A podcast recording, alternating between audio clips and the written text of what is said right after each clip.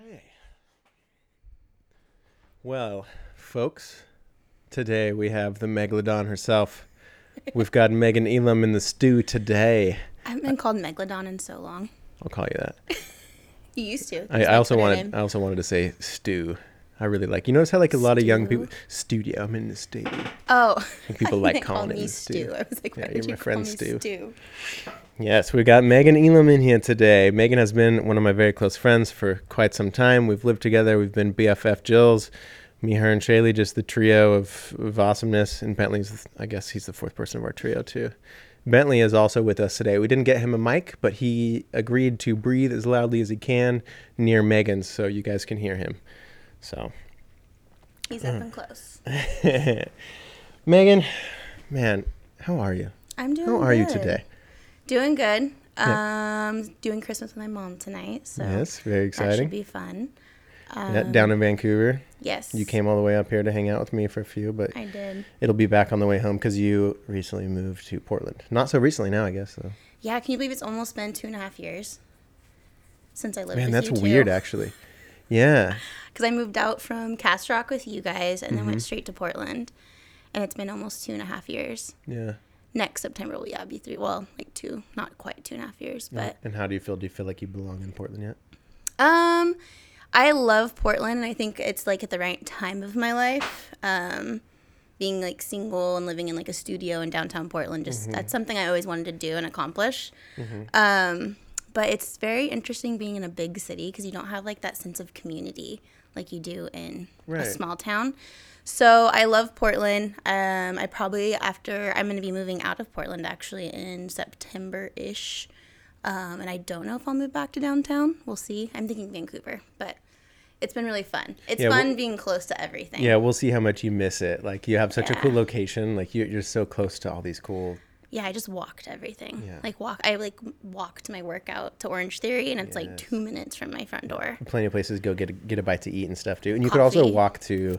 There's that dike right by your house too. Yes. It's always good to be able to like, oh, I'm gonna go for a run. I don't have to drive there. I could just walk to the start of my run. to this dike. Literally, I just walk out my front door, and it's the run. Like it started. So Yeah. We that part's cool. Portland's getting so busy, and that's so- such a cliche, cliche thing to say, I suppose, but it seems like it's leaking towards this way. Yeah, if you live Not in bad way, Portland, they always talk about it. It's the um, all the Californians are moving to Portland and taking over. Is what they always say. I don't Oh, man. feel like I'm a true Portlander yet, but Well, Californians are also just extending their arm through AI and technology to the rest of the world. So California is everywhere now. totally. Um, well, Megan, I want to definitely talk about um, kind of like more of your profession. A lot of things that that you're that you're really stinking good at. Um, obviously, let, let's start with speech pathology. Um, but I do. I, I guess we have to set the stage for people who don't know you. Yes. So, do you want to give a little bit of your background, like of, of what you know in that in that field, and like what you've done schooling wise and stuff? Yes. So um, I'm from Kelso, Washington. Obviously, went to school with Jake. Um, I originally went to school for nursing. I lived in Portland, but in a dorm room at Concordia University. I was there for a year um, to get my undergrad. Found out really fast how expensive a private university is. Came back to Kelso, decided to do the whole work, live with my mom, and um, do the prereqs at our community college, Lower Columbia um, decided once I finished that, I we had to do you know take a TEAS test to get into nursing school, which I know Shaylee knows all about. I'm sure you do too. A little bit. Um, basically, you have to take a test to get into nursing school, and I remember I could not pass that test. Really? Like I don't know. Couldn't. is it hard? Like, how long does it take? um, it's not hard. It's just it's math, reading, writing, uh, critical thinking, science, and it's on a computer and it tells you every time you get an answer wrong.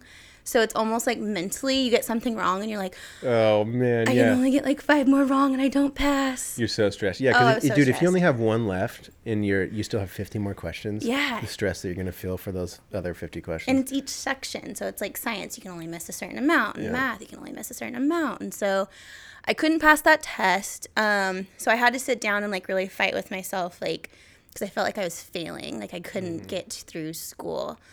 Um, and I had to sit down and say, like, is this what I really want? Like, do I really want to be a nurse? Um, and the answer was no. I, I think I wanted to be a nurse because that's what my mom did.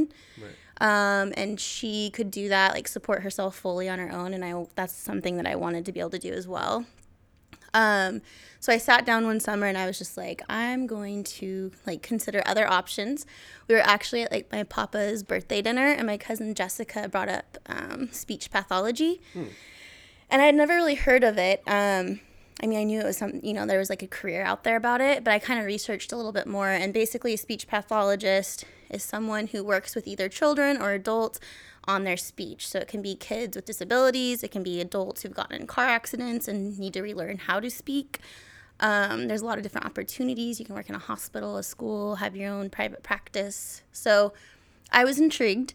So I went to Portland State University and got my undergrad in speech pathology. Um, at the time, I was so done with school though, because Right. I think I was on year five at that point. And I was like, I'm going to take a year off. I'm going to be the one person that takes only one year off and then go back. The one person. Nobody's Just the one person. Yeah. Everyone else doesn't go back, right? Um, of course, I didn't do that. But um, I magically, so while I was doing my undergrad, I was working at Starbucks.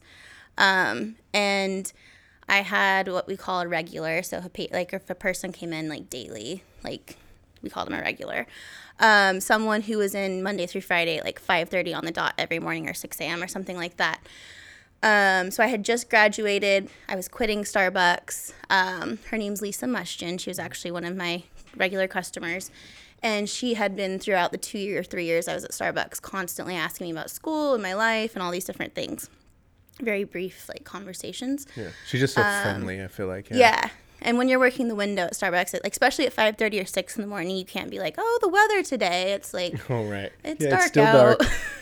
dark. still dark. You're you're not awake yet either, right? No. Um, so long story short, she basically like chased me down one day and I had no idea that she was the director of a um, nonprofit for a kindergarten through seventh grade. Um, and she wanted to hire me on as a paraeducator, specifically working with students like who are in like speech therapy. So I kind of got like a little like my feet wet with that. Um, and yeah, that's kind of my speech therapy jig. Wait, Uh, so so you got into um, you got into the job through Lisa Musha, but did you did you have schooling on speech path speech pathology at that point? Uh, yeah. So my undergrad is I have my bachelor's of science, um, specializing in speech and hearing sciences. So I had to do classes like audiology, phonetics. Um, I had to do anatomy and physiology of the throat, mouth, or throat, mouth, and something else. So yes, the answer is yes, but I wasn't like trained in actually being like a therapist. Right. So but she knew probably like okay, your skills will Yeah. Um, relay into what what, what you hear. Well, and at the time, I was like, oh, this is perfect. Like, I'm going to Yeah. get a job, and it's going to be specifically working with students or, you know, students who are in speech therapy. This is going to look great on a resume. Then when I go Mm-hmm. Into grad school, It's not funny how that mindset we have. Yeah. Like it's like it's also super fulfilling and Yes. it's great, but we're like, yeah, our resume needs it because one day we'll need that on our resume. totally. No, but beforehand, that's that was my idea. I was like, oh yeah, that will look great on a resume. That's going to look much better than Starbucks. Right. Starbucks does look really good on your resume though. Um, They do. I actually learned, yes. Um, one of my good friends who owns her own private practice for, uh, she's a dentist, and she said if a um, someone who applies worked at Starbucks, it's an automatic interview. She's like, those Starbucks people are such good. Okay, what what do you think about that? Like like not as just as an ex Starbucks employee. Like what do you think about that? Like do you feel like you learned some pretty valuable things while working at Starbucks? Yeah, I feel Starbucks was such a good. It's changed a lot though since I've been there. I've been. I was there in 2015. Oh uh, yeah, 2000. No, like 2013. I think through 2015. So I don't know, around there. Um, it's changed a lot, but when I was there, Starbucks was all about the customer. It was very like the customer's always right. You need to do whatever it takes to make the customer right. We were allowed to hand out free drinks left and right. Like if you didn't make it through the drive-through within five minutes, we had timers. Like you got free drinks. Like the food wasn't free, but your drinks were gonna be free. So I felt like it was very.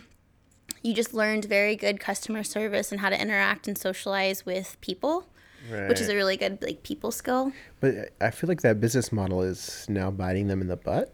Kind like, of. It's biting our whole culture and the society in the butt because everyone's just like entitled as heck now. No, Like, and, it, and they the don't do that anymore. right.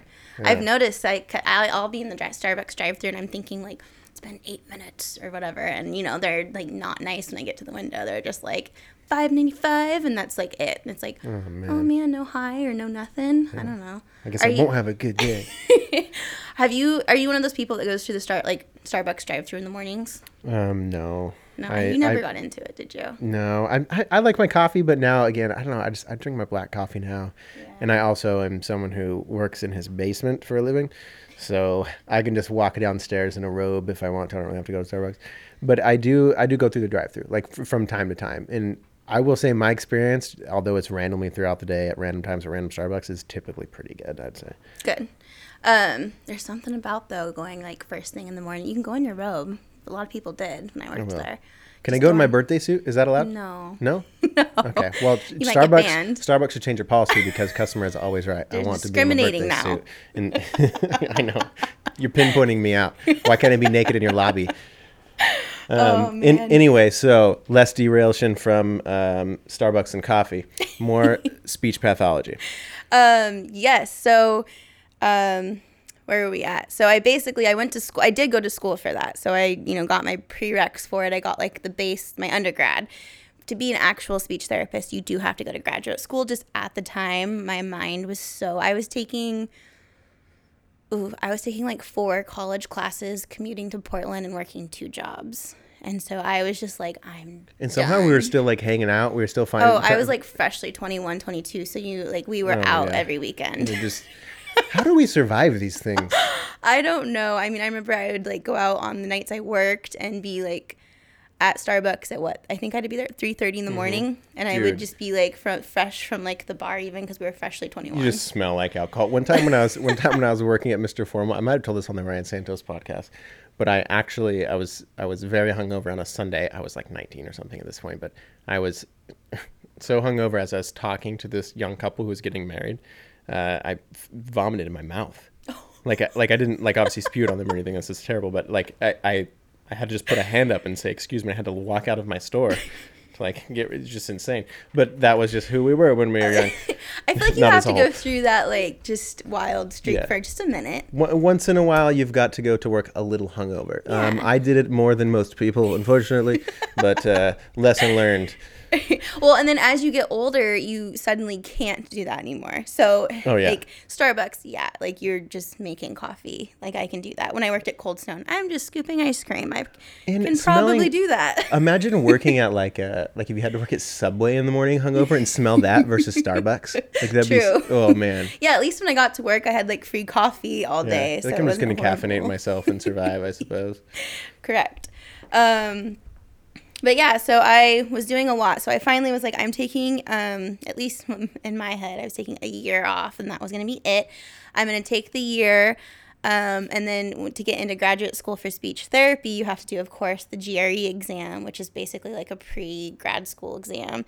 You have to do a bunch of entrance essays and interviews and all these different things. And then you also have to have a certain grade point average all the things. So I was like, I'm going to spend this year and I'm going to get, every, I'm going to take the GRE like prep classes. I'm going to do all these, you know, get my essay paper together and get whatever I needed to do to go to grad school. Um, but then I got hired on at Family House, which um, in my head was going to be good on my resume. Um, it was going to be a eight to you know school starts at eight a.m. gets over at like what three, Right. an eight to three p.m. job like I'm free by five at the latest. Yes, working in the school, helping kids, doing basically that. Yeah. And then And you're naturally good at this these things too. Like just human interaction you're great at, but you're great with kids too. Oh, Thank So. Um, so that was my idea. Um, little did I know, um, Family House is a huge community. Um, so that I mean, it's not how it played out at all, which benefited me in the future, which we'll probably get to a little bit. Um, but yeah, so then I was working with students, um, taking them to their speech therapy um, sessions, occupational therapy, working with them in the classroom. So doing different things like um, teaching them like when to raise your hand, when not to, or simple things like how to go to the grocery store and how to make a grocery list and what does that look like and what is you know how do you learn money and then like so it wasn't just it wasn't just speech. It was I was doing a few things. I was helping. I mean, I was helping in the classroom because my title was a paraeducator. right. But I was specifically working with kids because Lisa knew like what my goal in the end was. So she was like targeting. She also wanted to help benefit me. Of course. So she's like, let's set you up with the students who are in this, and then you're going to learn from it. So I also got to sit in on a lot of sessions with speech therapists who are doing the job. And, and most of it was private practice. So I was like, well, this could be really cool because I could have my own private practice, my own hours, my own everything. Um, but yeah, that was kind of I was I did that for two years, um, and then it led me differently. But that's kind of my speech therapy background. Um, it was really good, but it it definitely changed. Yeah. steered directions a little bit. Yeah, steered directions. I feel like it, like you, you were thrown into a few things, you know, but like you learned so much um, that you probably wouldn't have learned without that experience. Like being able to have that opportunity to like learn all the things that you did with that. I mean, it's like a, like may, maybe it wasn't your end all be all of like, okay, I finally have all this money, but like the the satisfaction of that job for one, and then just the I didn't expect to learn this today Yes. about about what I can take forward into my future, about what I can like how I can help other kids in the future in these ways. You know? Yes. And for those people who don't know, um, I should probably mention Family House Academy is a, I think I mentioned K through seventh grade. It is a nonprofit, a private school. Um, it is in the middle, it's on Carroll's Road, so it's kind of like surrounded by trees. It's two houses, it's not an actual school. So when you walk into like the class, quote unquote, classroom, it's um, a family room. But there's like tables for obviously for the students to do their work, and there's whiteboards, but there's also a kitchen sink and a couch Right. and a rug and like Very comforting for so many types of people. That's- yes, it's a holistic approach. Right. So and it's also integrated. Um, so they obviously we have they have like grades kindergarten through Mm-hmm. I think it's seventh grade. Um, kids kind of got the options once they got to middle school, high school. They could either transition into public school or do like part time or not. Um, but what was cool was integrated, so it was based on their level, like their academic level. Um, so like if a second grader was, you know, doing really good academically, they might move up into like the fourth grade group because that's just where they need to be. They're a little bit higher in the math or the English. So it was very based on that. Um, they're also also heavily based on like just physical activity, getting up and moving, um, and making sure like you talk out your problems because it's like if a kid comes in the room and say like I don't know their parents are divorcing like that's obviously the first thing that they're going to be thinking about. The last thing they want to do is learn what two plus two is. So um, it's very like people oriented, lots of different backgrounds. Um, so when I came into Family House, I had no idea. I was just again eight to five job, like gonna be in the classroom, and I had no idea. It's a huge community, um, and you can even speak on this. I would come home crying like Often, a lot. every day. I would come home and be like, it's so hard. It's um it's just there's a lot like and it wasn't even like that the job was hard. I mean it was hard, but I I didn't know I was getting myself into a community which um like challenged me like personally, it challenged Right. me with students, it challenged me with my relationships. Um I mean, we were doing so many different things. Like our professional development was the Spartan race. Right. Oh yeah, that's cool. Yeah, dude, you guys had such a good team environment with that stuff too. Um, which, if you don't know the Spartan race, it's like what thirty obstacles. I know you've done it. Yeah. Uh, I don't remember how many obstacles it is. I It think just seemed thirty. it's all an obstacle. Because then, you, if you don't do an obstacle, you have to do thirty you have to do burpees, dude. I have never. Have you ever done the javelin? Have you Have you gotten the javelin? No, who okay, has? I think that we're both. That is one thing. Okay, so one part in this Spartan race, I've done. I've done so many of these. Like I say you've done a ton. Yeah, like I have never once this damn javelin. You know what I need? What we need to do is we need to set up a thing in the backyard here, and me and you will just Oh, get yeah. super great at sh- throwing javelins. But you know who else I don't think's gotten it is Jaren. Oh, Jaron hasn't gotten it. I, I don't know. I don't quote me on that. We probably should have asked him that, but um, All right, if Jaron hasn't got it, that would make me feel better. Right? he's He's, like super fit. I know. Jaron, if you haven't got it, we're gonna we're gonna set up a course in the backyard. Don't worry, we'll practice. so yeah, so you guys did a lot of the training. I mean, that's how you would the team building and and connecting and like pushing each other to to be the best versions of each other. Obviously, that's that's pretty intense having that as your community, as your workplace, Oh, yeah. especially when you didn't know it was like that. Like a lot of people would normally be like, "Oh, I want to get in on that." But you didn't know it was that, so you didn't know that. I mean, realistically, just it, who you are as a person, like you, you do actually work pretty dang well when you're being pushed in, in those Oh, things. I work you know? so much better if I'm being pushed. I like, I mean, the, my first year, I think I dropped like 30 pounds. And because, well, I was like terrified of running, terrified. So the Spartan thing like freaked me out. And we, of course, Lisa, like, she doesn't want to start with the suit or the, um, what's the sprint, Sprint, sprint. which is just three and a half miles. it's- she wanted to start with the super. Wait, is Super goes- 10 or The super's the middle. It goes the sprint, the super, the beast. well? Because I think it's it's 3.5k, right? Isn't it Yeah, five or- miles?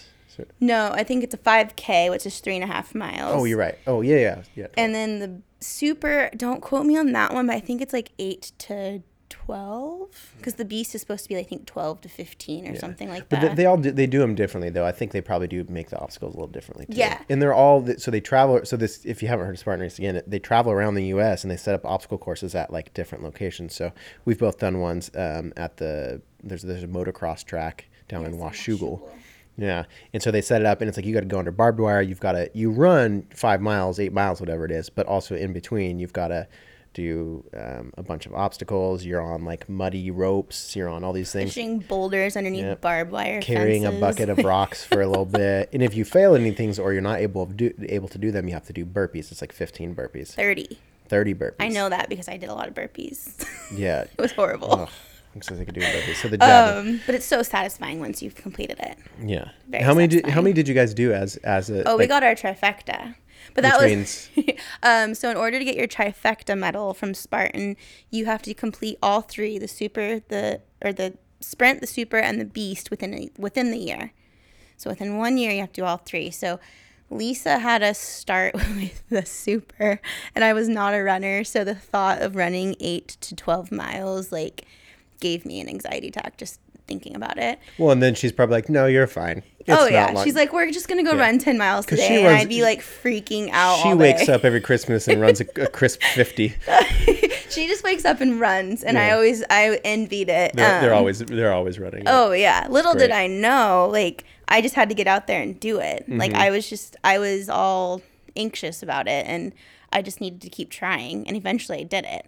Yeah, right. Um, the first few times though, I actually had a panic attack. Really? Like, oh yeah, because she, they were so at the family house as a team, we're training, and they were like, okay, in order to feel good about racing, you need to run twelve miles, uh, which we all thought that it was gonna be twelve miles. And I remember being at work all day, like sweating, because I'm like, 12 mi- I've never ran 12 miles. I've never ran, I think at the time I had only ran like maybe four or five. So the thought of running 12 was just like not happening. Um, so she had us after we got off work, all the kids went home. We put on our running clothes and we ran from Tam O'Shanter to Lake Sacagawea um, over the bridge. We ran all of Lake Sacagawea and then back. And I remember getting to Lake Sacagawea because at that point we were already like, I don't know, how many miles is that? Like four or five. And then the lake itself is like three and a half miles. And so I'm really? just sitting here thinking, like, I don't know. And I had no cell. So since Spartan, you, I had no cell phone. I had no headphones. I just had me and like the people I was with. oh, that's brutal. That's how you really push through it. legit had a panic attack. Like I started like just like dry heaving. I was like, I can't do this. I can't finish it. But the cool part is what I learned like with the team. They like all came around me, talked me down, like talked me out of it, Mm-hmm, and I continued. And guess what? I finished. Right. Like I was fine in the end. Like How did you go from like okay, the thoughts that you were feeling when you're like, there's no way, like these people are not making me move, like this is crazy. Like when you're thinking that, like how did you jump from just they just tell you they're encouraging you, they're just we stopped. That was part of it. So we stopped, and I'm just literally like breathing hard, and I'm crying. Like I'm actually course. crying. and um, I remember, I think it was Lisa and Chelsea were just like one of them was like rubbing my back and the other was like you you got this. Like you're mm. capable. Like you've never done it before but you're going to do it and you're going to finish. And so they just kept like the positive mindset in my head. And i was just like okay you got to stop telling yourself you can't. Because Yeah, i kept in my whole head the whole time i kept thinking i have no escape. Like i have no way of like calling someone to come pick me Yeah. up. I can't be safe I no, I was like, I there's no way of getting out, and so I just kind of like panicked. But then they just continued. Actually, I remember Taylor at the time was behind me, and he kept every time I tried to stop, he just pushed his hand forward and like push, just not like push, but like. Right, barely tap my back, Just that little reminder. like little like yeah. I'm I'm here, and I was like, oh, Yep. I'm right behind you. And I kept Yeah. running. um, so yeah, I finished that, and then from there on out, it honestly changed my mindset. Really? I was like, I just ran 12 mile or however many. I don't know how many miles that is. I don't remember. I think it was like around 12, and I kept thinking like, I can do this. Like I got this. So then it almost made running easy. Right. It's once you, we were just talking about for the podcast about running is mental. It's It's totally mental. It's well, and so we're also we were talking about um, we were talking about Mount St. Helens. You've done Mount St. Helens before. Yes. Um, it'd be cool. I would love to do that in the future. Yes. Again, I, I think that'd be super cool. Hint, that hint. that's definitely yeah. that's definitely. Uh, I, I think I'm down to do it. Um, You got this. Yeah, it's definitely mental. You know, like it's it's. There's no doubt that like just by being in shape and stretching and stuff, like y- yeah, I'm agile enough. uh, My body can handle it. For sure. It's mental. And that, I did Mount St. Helens, I think I was 17. My dad didn't tell me. So we so- went. He's like, We- "You're fine." It's He's just- like, we're gonna go camping and we're gonna go on a little hike the next morning. So I come in like just a Concordia t-shirt, shorts, and like my running shoes, thinking like we're gonna go on this little hike. Oh, little did I know he wakes me up at like four or five in the morning and he's like, We're gonna go to the summit. I'm like, huh? And so I was so mad at him, but it ended up being good, I guess. He had to give me his socks though. My feet were like bleeding because I was in running shoes. I wasn't in hiking shoes. Oh yeah, not great. Um, but no, it was good. It was hard. Um, it's kind of funny. I cried for that too, but I did it. It was almost. It's like again, it's mental. You like Right. panic, and then you're fine. But now, like those same moments, so like at mile seven, mile nine, whatever it is, when you hit that spot where you're like, all I want to do is just break down and cry right now. Like Yeah. now, if you have that thing, like for one, if you even have it, you're like, I'm good. I already know what I'm capable of. I'm, I'm capable of way more at least, you Mm-hmm. Oh, know? for and, sure. and you also, like, even outside of that, um, after a while, after you have a lot of these these victories, like oh, I just did this Spartan race, oh, I did the trifecta, oh, I did this. You stop even having those little spots that come up where at mile four, at mile seven, you're like, I've never ran this far. This is messed up. I'm panicking. Like this, like dread that starts happening. Yes. It, it starts to go away after you have a little more, more victories. Yes, Um, for sure. so so you guys had a lot of like big team building. Obviously, it's a huge community at Family House. Oh yes. Um, did you guys do uh, like what what what was different about the way that you guys taught things there than maybe a normal public school? Is it? Yeah, there's a lot different.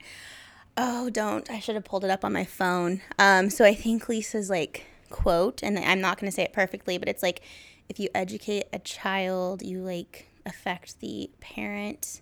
Hold on, I'm actually going to pull it up really Great. fast. Yeah, it sounds like it's good one. real. It's really good, but they're very community based. Um, so they're the core of Family House is community service. So when you sign your child up for community service, um, you're signing yourself your family up for community service, including the adults. So when I was there, we had groups and they pair you in the very beginning. So we have parent meetings and it's like, what are you going to do this year for community service? And we each, there's like 12 groups. All 12 of us have to come up with a community service project. It can be anything. It can be the Humane Society. It can be picking up trash. It can be a sock donation. It could be feeding the homeless, like a soup drive. It can be anything. Um, so that part's really cool because you get the kids that involved in the community at such a young age, and I think they kind of learn a little bit more about Yeah, the community. it definitely changes their scope of, of where they live. I'm yeah. sure.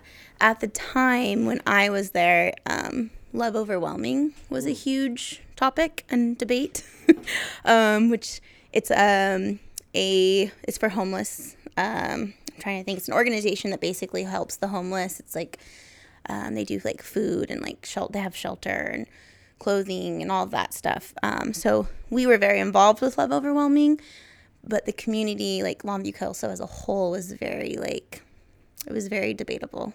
Like Yeah. a lot of people debated on that. Yeah, I, I think I, I, I don't even remember what that was about, but I just know that Well, it's no Small- different now because now I see online it's a lot about um, the civic circle. yeah, man, our our town has some really gross views on homelessness. Really like a lot of loud opinions, a lot of loud jokes, a lot of I don't know. Our a, a lot of times, a small town community, because we're not we're not super small town. We're big. We're I don't know. It's a little hard to explain, I guess, with our town, but it does have some interesting things when it comes to like hard opinions on things as a whole, and you oh, know, I don't believe in that because there's this one little thing that they do, or yeah, I don't know. I I've been I've been kind of curious. I, I've been almost not wanting to dive. There's so much to know about like that homeless camp stuff in, in mm-hmm. town that I that I like I'm like I I think to have a proper opinion on it to know what's really going on I would need to go down there and talk to them. I would need to know what's going on. I need to know the ordinance like all these things. I don't have weeks and weeks in my life to have a very solid opinion on what's going on there. And I just don't have time to, to find that to do that stuff. So I don't know. I, I, I guess that sounds a little naive but I, I actually have a kind of cool stuff. story with that. do you really do. please share it because this stuff just Um, confuses me so I'm like I don't know what to think about it Well, because my family owns businesses in Kelso Longview. So, as a Mm-hmm. business owner, a lot of people, um, the homeless, they, they just think of it as a negative. It's people who are on drugs, people who are leaving their garbage around, people who are alcoholics, et cetera, et cetera. Um, so, part of it, when I was at Family House, I did a lot with a Love Overwhelming. And one night we were doing this like food drive. I want to say it was around Thanksgiving time. Um, but we were handing out like socks, clothes, and food, um, us and all the students. And I had this lady come up to me and um, she was telling me about her family and whatnot. And um, she asked me for my name was. And I said, Megan. She's like, You just look so familiar. And I was like, Oh, like, I mean, I live here, you know, small town. So maybe you've seen me around. She's like, What's your last name? And I'm like, uh, Elam. And she goes, I knew it. And I'm like thinking, what? Like, what? um, she was my dance teacher when I was about like five years old, or not five, probably like not five, probably like seven or eight. I was in tap, and she was my tap teacher. And she's like, I remember you like like yesterday. You were in your little red dress. Um, you were my students at High Step Dance Academy. Like, and I just looked at her, and she's like, I have like she has six kids or something like that. Her husband, and she did. She got into drugs, and now she's homeless and doesn't know what to do. And it just like broke my heart because I was like. I mean, she used to. My mom used to leave me with this person for like an hour, Right. you know, daily Yeah. or a few times a week. That's Like, the thing is, you're like you're, you're not like a crazy homeless person. No. You're, you're nice. You help me. she's someone you who needs to help. She needs Yeah. like someone to help her get, you know, get get the whatever she needs, whether that be like shelter or Yeah. rehab or a little don't bit know. back on her feet. I mean, we, we all get lost. I think that what we want to do because we see these homeless tents, we see homeless people, and it makes us so uncomfortable, and it makes us like, I don't know what to do about it. I honestly, it makes us feel guilty for not doing something about it. Yeah. Like it's it's not a normal human trait to walk by someone who's on the ground starving and just keep going and pretend you didn't see them. No. It's weird. Like our psyche is like, that's not cool, man. What's happening? Yeah. So like when when we can that's why we're always judging it or we're always having like we want to make jokes on our Facebook about it or we want to do these like weird things because we're very uncomfortable by it. But Totally. but I think that when we can remember to humanize the people and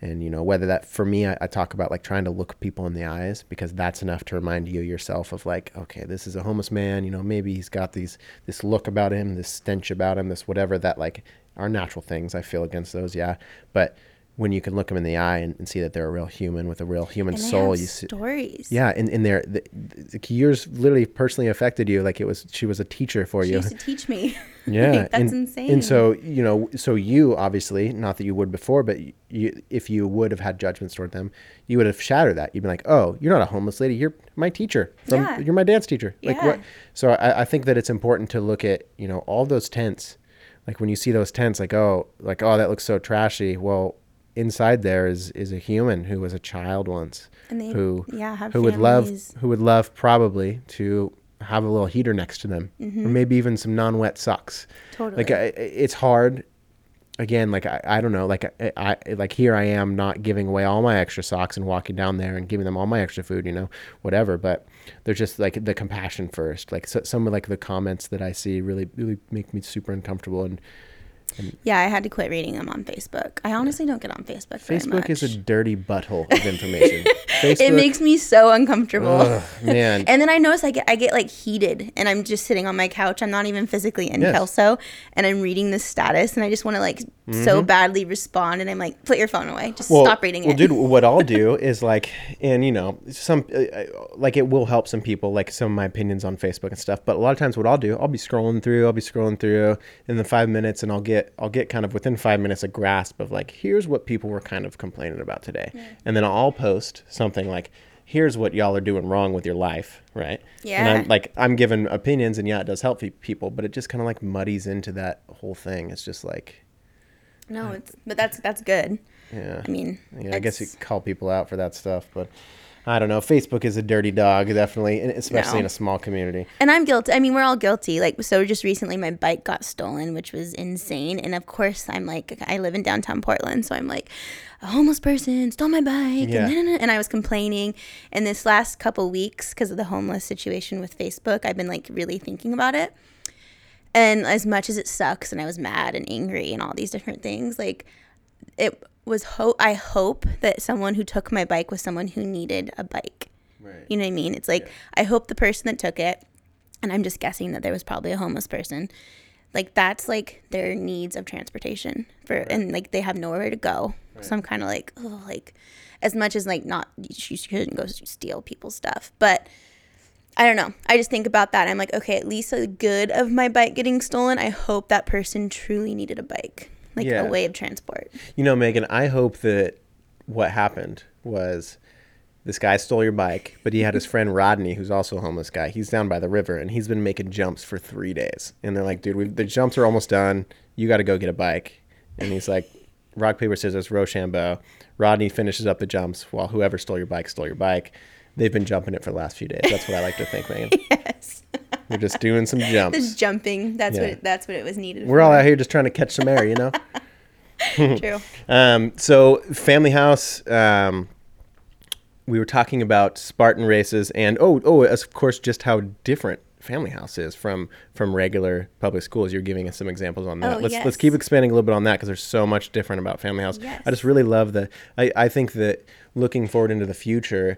Um, because I I'm like man like when I have kids like I don't know like do I want to go to public schools do I want like I stress about these things that don't exist yet but so I'm like what what could the future of schools as a whole look like? Could we have a bunch of different kinds of schools? Can we have like, oh, my son is this type of thinker, so he goes to this type of school? Like, not that I really want a bunch of segregation in our future, but it it's it sparks me. It's so interesting to me, and I think like people like Lisa and the Mushins are like incredible and wonderful and amazing for what they do, for like 100%. pushing like just finding new ways to to to teach different types of people because we're all so different. Totally. It's funny because my kids, like I'm my future kids, I was like never questioned like just gonna go to public school, and now like they're gonna go to private school, like hundred percent. No, they're going to private school. No, you'll probably want to homeschool them at this point. That's true. I want to, I, dude. Have you seen the movie Captain Fantastic? no, Uh, we'll, we'll talk is about that like afterwards. Marvel or something? No, no, uh, uh, no, no. It's not. Okay. Um, oh, Megan. Sorry. Oh, Megan. Uh, just listeners, so you know, Megan has not seen the Marvel Oh, movies. don't tell 'em. Okay, I won't tell him. I've seen Star Wars. I'll edit that part out so you're not so embarrassed. Um, I won't. It's still in here. Uh, anyway, okay. Anyway, I'm you gonna. made me I'm, see Thor.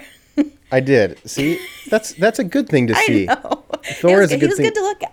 Yeah, I need to get rid of Thor though because Shaylee, she looks too long at that guy. He's not bad to look at. Yeah, I could probably take him Just out though. We'd he's probably- always like I probably win a fist fight. It's not not a problem. yeah, whenever he sucks, he's not even that good. Um, yeah. So anyway, let's just keep expanding on on on how Yes. Family House is different. I'll stop interrupting you. No, and I keep going down the rabbit hole. So tell me if I'm giving too many That's stories. fun. That's the cool thing is it's just conversation. So. True. Um, the other, uh, let's see, let me think. Uh, actually, one of my favorite, I just hit the mic, sorry. Uh, one of my absolute favorite things is that the school's integrated. So there is no like, uh, poll. I mean, you, we poll students, obviously, like to have like one on one sessions if needed. But for the most part, it's integrated. So at public schools, you have SPED, which is special education, and then general education is completely separated, and they're pretty much never mixed, um, which is insane to me. It's like insane Yeah. to think about. Um, so when I first started working there, I could not believe like watching these other students interact with kids with special needs. Like it, was was normal? It was normal. Like there was no like how do I talk to them? How do I interact? How do I It was just like an average day, like playing, communicating, like helping, like This kid is different than you, buddy. That's but all. like it's like there was no difference though. Is the crazy part. Like well, oh, right, right, yeah. right, yeah. N- not getting stuck on the fact that they're different. Than you. Yeah. like they're different than you. That's all. Because I That's feel like in saying. public schools, no, totally. And I feel like in public schools, like kids don't know how to interact with anyone who's different than them. They're just like stuck in their own bubbles. Which is, I don't know. I mean, I get why we do it because of like education purposes and whatnot and academically. But um, so that part was really cool to me because I had never experienced that even as when I was a kid. So when I first was like going into speech therapy, that was one of the things I was nervous about. Was like, how do you you know how do you interact with people who are different than yourself or anything like that? And just so watching kids just be kids and like just be themselves and not have those barriers was really cool. Um, same with like different grade groups. So like, I mean, you have kindergartners through seventh, eighth grade. If you really think about that, that's like a huge age gap And they're all just playing just fine. just playing like Right. the eighth graders are playing basketball with the little ones teaching them how to play teaching them how to do hopscotch teaching them Oh, how to climb a tree like and that was the other thing too is kids could be kids like when you go to public school like um, i'm in grad school now and one of the big thing is is i can't touch kids. Like you cannot touch the kid. Can't even poke them like can't touch Yeah. them. Can't hug them you can high five them but you can't you can't touch them I feel like it, we're ignoring evolution at this point. We're just like, Right? like, dude, we're we need to like kids need to understand like rough and tumble play that boys play is like kind of an important thing. Yeah, and so at Family House, kids could be kids. They could climb the tree. Like, you could you imagine if we let a kid climb a tree at a public school? Like, Oh yeah. they fell and break their arm, you're getting like getting sued. Well, it's because yeah, because their moms didn't come in there with their finger. Totally. I don't know though. It's it's so hard. It's hard because with with so like with private schools, um, the like the parents are paying for their kids to be there. So private schools have a little bit more leeway because the parents are paying you to be like the adult in that time. Right, right. So since you're being paid, you can like actually hug a kid or if a kid just like if a little just needs held for a second because they just fell and scraped their knee, just like give them a big hug and hold them for just a 2nd Like mm-hmm. it's fine. Sometimes little kids need that. Right. So when you're at a private school like Family House Academy, you're able to do those things and allow people to be humans. Right. And so that part was really cool too because I felt like I could actually like get relationships with kids and then they started opening up and then they would start talking and then crazy they started learning because their problems weren't at the forefront of their mind anymore. They're not stuck in fight and flight. They're not running Yeah, from lions, man. They can be comfortable. oh man, you have all these kids with like behavioral issues at public schools, but part of it's because you put so many barriers on them mm-hmm. and then you just send them to like the principal's office or you send them to detention now you get out of school suspension and now you're just not even in a school and then they throw you back in and then the kids just like throwing chairs and doing whatever Right. and it's just like this crazy loop cycle. Dude, I am just I, I can't stop. I'm I'm stuck on the fact that like you can't touch the kid anymore. Yeah, like, you I'm can't, only so you my- can't give him like a hug. Like No. so okay, dude. So so my, I mean, I, I'd be willing to say that like a hug probably like saved my entire brain or or not life, hugger. but like well okay. So like like when I was young, like there was you know probably many times where I wouldn't feel like the connection from it's a lot of things going on a traumatic childhood, like. Teachers, I remember nurses. I remember Michelle Murray, who was the M- Miss Murray at Kelso High School. she was she great. was she was the PE um, teacher when I was in elementary school, and she knew things that were going on in depth with my family because she like knew my family through schooling. And I mean, I'm sure she probably hugged me more times than I can remember, and she probably like made me feel very welcome in this world because of it. I mean, oh, I don't know. I just I just imagine like th- these like teachers when they know that a kid needs a hug or he's got these things going on at home, just a little arm around, just a hand on the shoulder, some some serotonin release when another human touches you is, is something that is very important. I I, I don't know. Sure. It's really weird that we're, that's like a solid rule. Yeah, I mean it's crazy because my I got I remember I, sixth grade I got my babysitting license from like the American Red Cross and my PE teacher let me babysit her kid because she knew I was so excited. Could you imagine if someone did that now? The, the teacher would get fired. Like there's no way you can't like you're letting a kid into your house. You can't be with them I just- outside of like. Dude, what's what's the end goal if we keep adding these like weird laws and these weird like you can't do this and you can't do this and you can't do this? It's like at and some our point we're teachers gonna doing it yeah like of course like i'm sure you'll see teachers hugging kids and the problem is, they is they're gonna have- hug the wrong one. So they're teaching i'm only in my first quarter into grad school so don't like Oh, of course. know, no, no, I know. but- legally and all that. But that's one of the things they're like drilling into our heads you do not touch a kid. I just think that it kind of makes us all dance around in fear, and I don't think that's the way to oh raise kids. 100% and then you have these kids who are acting out and just needing like especially if they're not getting that at home. Imagine if they're not getting those hugs at home or getting the high i mean you can high five a kid but and then they come to school and like you're the biggest example I can think of is like a little so if I'm in elementary school and a little kindergartner has an accident, I can't help him. I can't help him. Oh man, I have to literally Gosh, say I- go to the bathroom. I get that that's a weird situation, but can it just be like let let it let it pop up on, on a per basis level? Like yeah. Yeah, I don't know, man. That's It's a huge thing to try to solve before it happens. Like that's such a devastating thing to a kid. I remember one time in fifth grade, I it was silent reading, and I sneezed and I held my nose and I farted, and it was the loudest fart ever, and the whole class laughed at me, and it I was so devastated. Like I could if I if I pooped my pants at that time, I probably would have been ruined, and then I can't even get a hug from a teacher after I poop my pants now. Yeah. It's a rough world we're out here Yeah. and living in. Yeah. I did that too. I not poop. I You pooped puked. your pants? No, I puked. Megan pooped her pants. Um, and her name was Mrs. King. I was at I think Calvary or something like that. But I puked. We were in circle time reading a story and I was like so embarrassed to say that my stomach hurt. Oh my gosh! So embarrassed. And I just like puked everywhere. Like in the And- middle of the circle. Oh yeah. Like Just you're more everywhere. embarrassed on the of like, teacher. oh no. but she physically picked me up and took me to the bathroom and like kept telling me how it's okay and like changed me. At the time, like uh, thank you. Like don't make me sit in my puke the whole day. yeah, well, because she and that's the thing is she understands like okay, this just happened. The like immediately she's probably like this is terrible, this is gross, Yeah, this like- sucks. But what instead she's like Motherly if, if this girl was just willing to hide the fact that her tummy hurt because Mm-hmm. she was so embarrassed, she's devastated by what just happened for sure. So Mm-hmm. this teacher knew what was going on, what's best for this kid right now. Take care of him. You know, It's That's crazy. Just, it, it, it makes me bummed out to And was my like, mom happy? Yeah. Don't make me sit in my puke for three hours until she can get there from work. Like, yeah. Everybody it's just go outside. This is Megan's room now. This is her pukey room. Oh.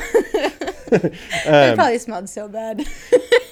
Um, so uh, Family House is is incredible. We could definitely go on about Family House forever, but I do want to make sure that we get to Ghana, which is kind of an extension of Family House. Um, I say that's something Family that the, House. the wonderful Lisa Mushton led you to. Um, tell me about Ghana, Africa, Megan. Oh my goodness. So that's another part of Family House. They're all about culture and being globally minded, um, which is amazing. Something which I didn't actually know until I got to working at Family House, which is crazy because I went to high school and got my diploma and all this. But did you know they don't teach like I think it's world history until you're in high school, I want to say. Like you don't learn about anything until you're eh, older or it's not i can't remember the exact term i'm not a teacher but you basically they don't teach at a young age they aren't teaching kids about like the world like if you pull out a map most kids are not going to be able to point out the different like countries and continents and all that. Do you think it's because they're like, listen, you're the lowest, you like you, you, as far as like income and, and prosperity goes, like you guys are kind of low over here, so like let's just not teach them about it until, like you don't you don't want them to be like, cool, I'm seven and I'm in the poorest country ever or whatever it is, you know? yeah no i don't i don't know the reasoning behind it because the mm. cool part is when we were teaching it the kids loved it. Oh. And what's crazy it's like why aren't we teaching them about the world like we're they're about to go face it in like 10 years. Why aren't we teaching them about it? Right. so what we did at family house is like each month we would do a different um hmm, continent or i can't remember. Basically but it would be like okay so this month we're doing africa and we'd have different like rotations where it's like we're going to teach you about the music about the people about like you know like the types of jobs they have like what they're doing what people look like over there. Like do they dress the same? Do they not um, so very globally minded kids were learning so many different things um, Lisa's daughter went to University of oh, it's, a, it's a main school too is the sad part. I should totally know this. Is it what's the big one? It's like red and yellow, I think. What's the big one? Red and yellow. It's like Um, U US or UCA or Gryffindor. stop. oh, they're gonna make fun of me for this later. But she went to a big college, and she has her she's a do- uh, her, her doctorate in occupational therapy, and so she had the connection with her class um, in college level. Went to Ghana, Africa, and they got to spend like a month or something like in a school with children with disabilities, and be like fully immersed in their culture and like their community. Um, so through that, Lisa decided that she was going to also do that, and she wanted to take a group of people over.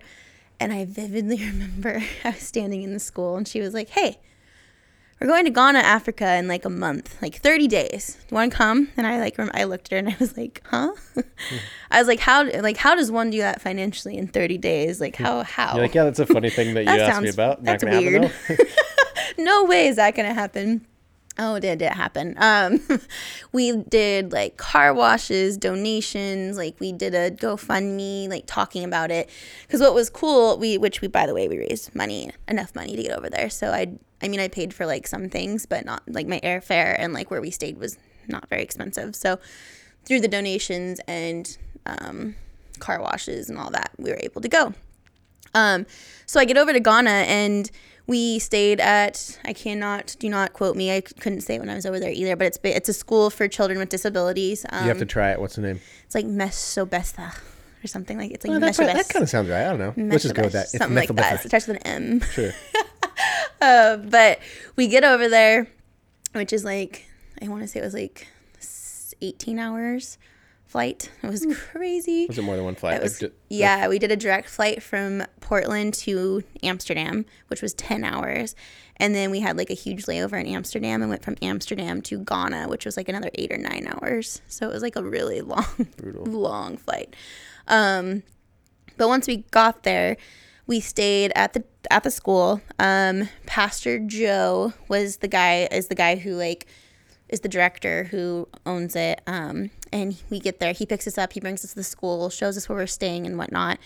Um, we had it was crazy watching how the students live. Like no running bathroom, no running water for the students, no um, not a whole lot. Like they just they they live in like beds with like these, you know, those like beds you used to stay at like at Cispus, like those plastic mattressy type things when you go to camp, like if you pee the bed, you can just wipe it off.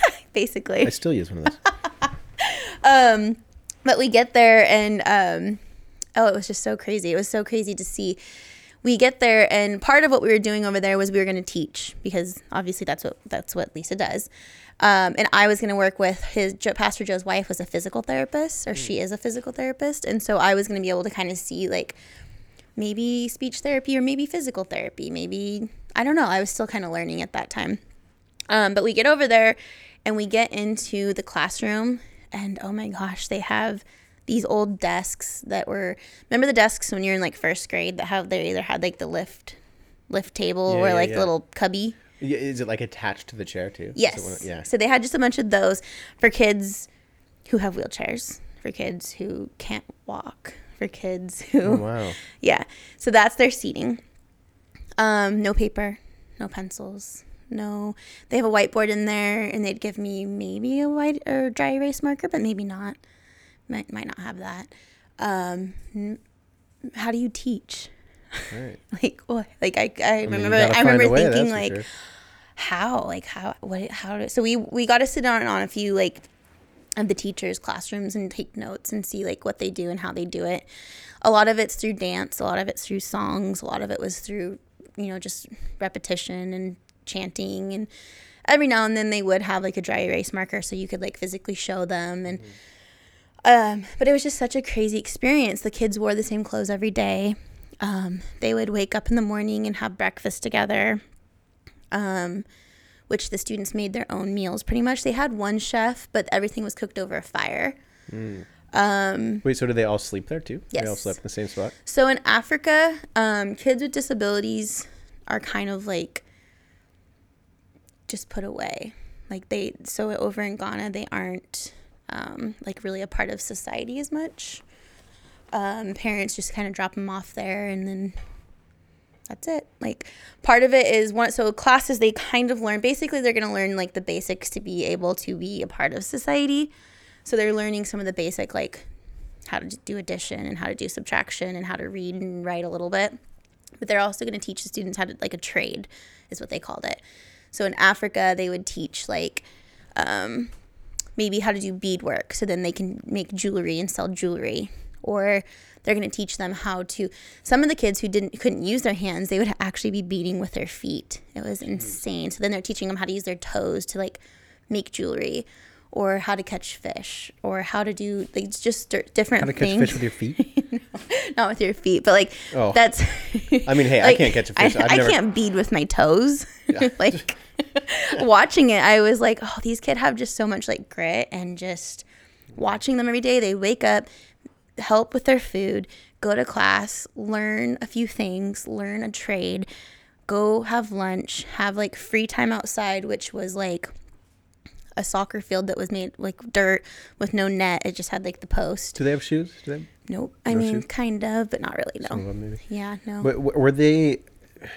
What was their like gratefulness gratefulness level? Like, were they happy to learn? Oh. like, were they? What was so what was it like? grateful and so just like excited about like life and no complaining like no complaining. no complaints like they were happy to do their laundry and they would take care of each other so like some of the kiddos who are in wheelchairs who can't push themselves like the other students would like okay like time for lunch and the kids would just like push one another and go to lunch and eat Just be happy Yeah, don't think like about it, yeah. no so they didn't have like as much worry i feel but i mean it was definitely a different like level of learning and a different level of like what is expected Right. um, in Ghana versus here.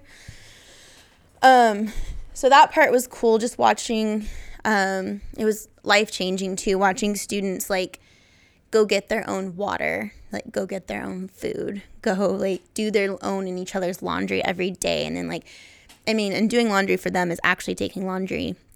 And then get get water, scrub it with like a brush or sponge, and then go hang it to dry. It's not like you're just throwing it in a dryer. Yeah.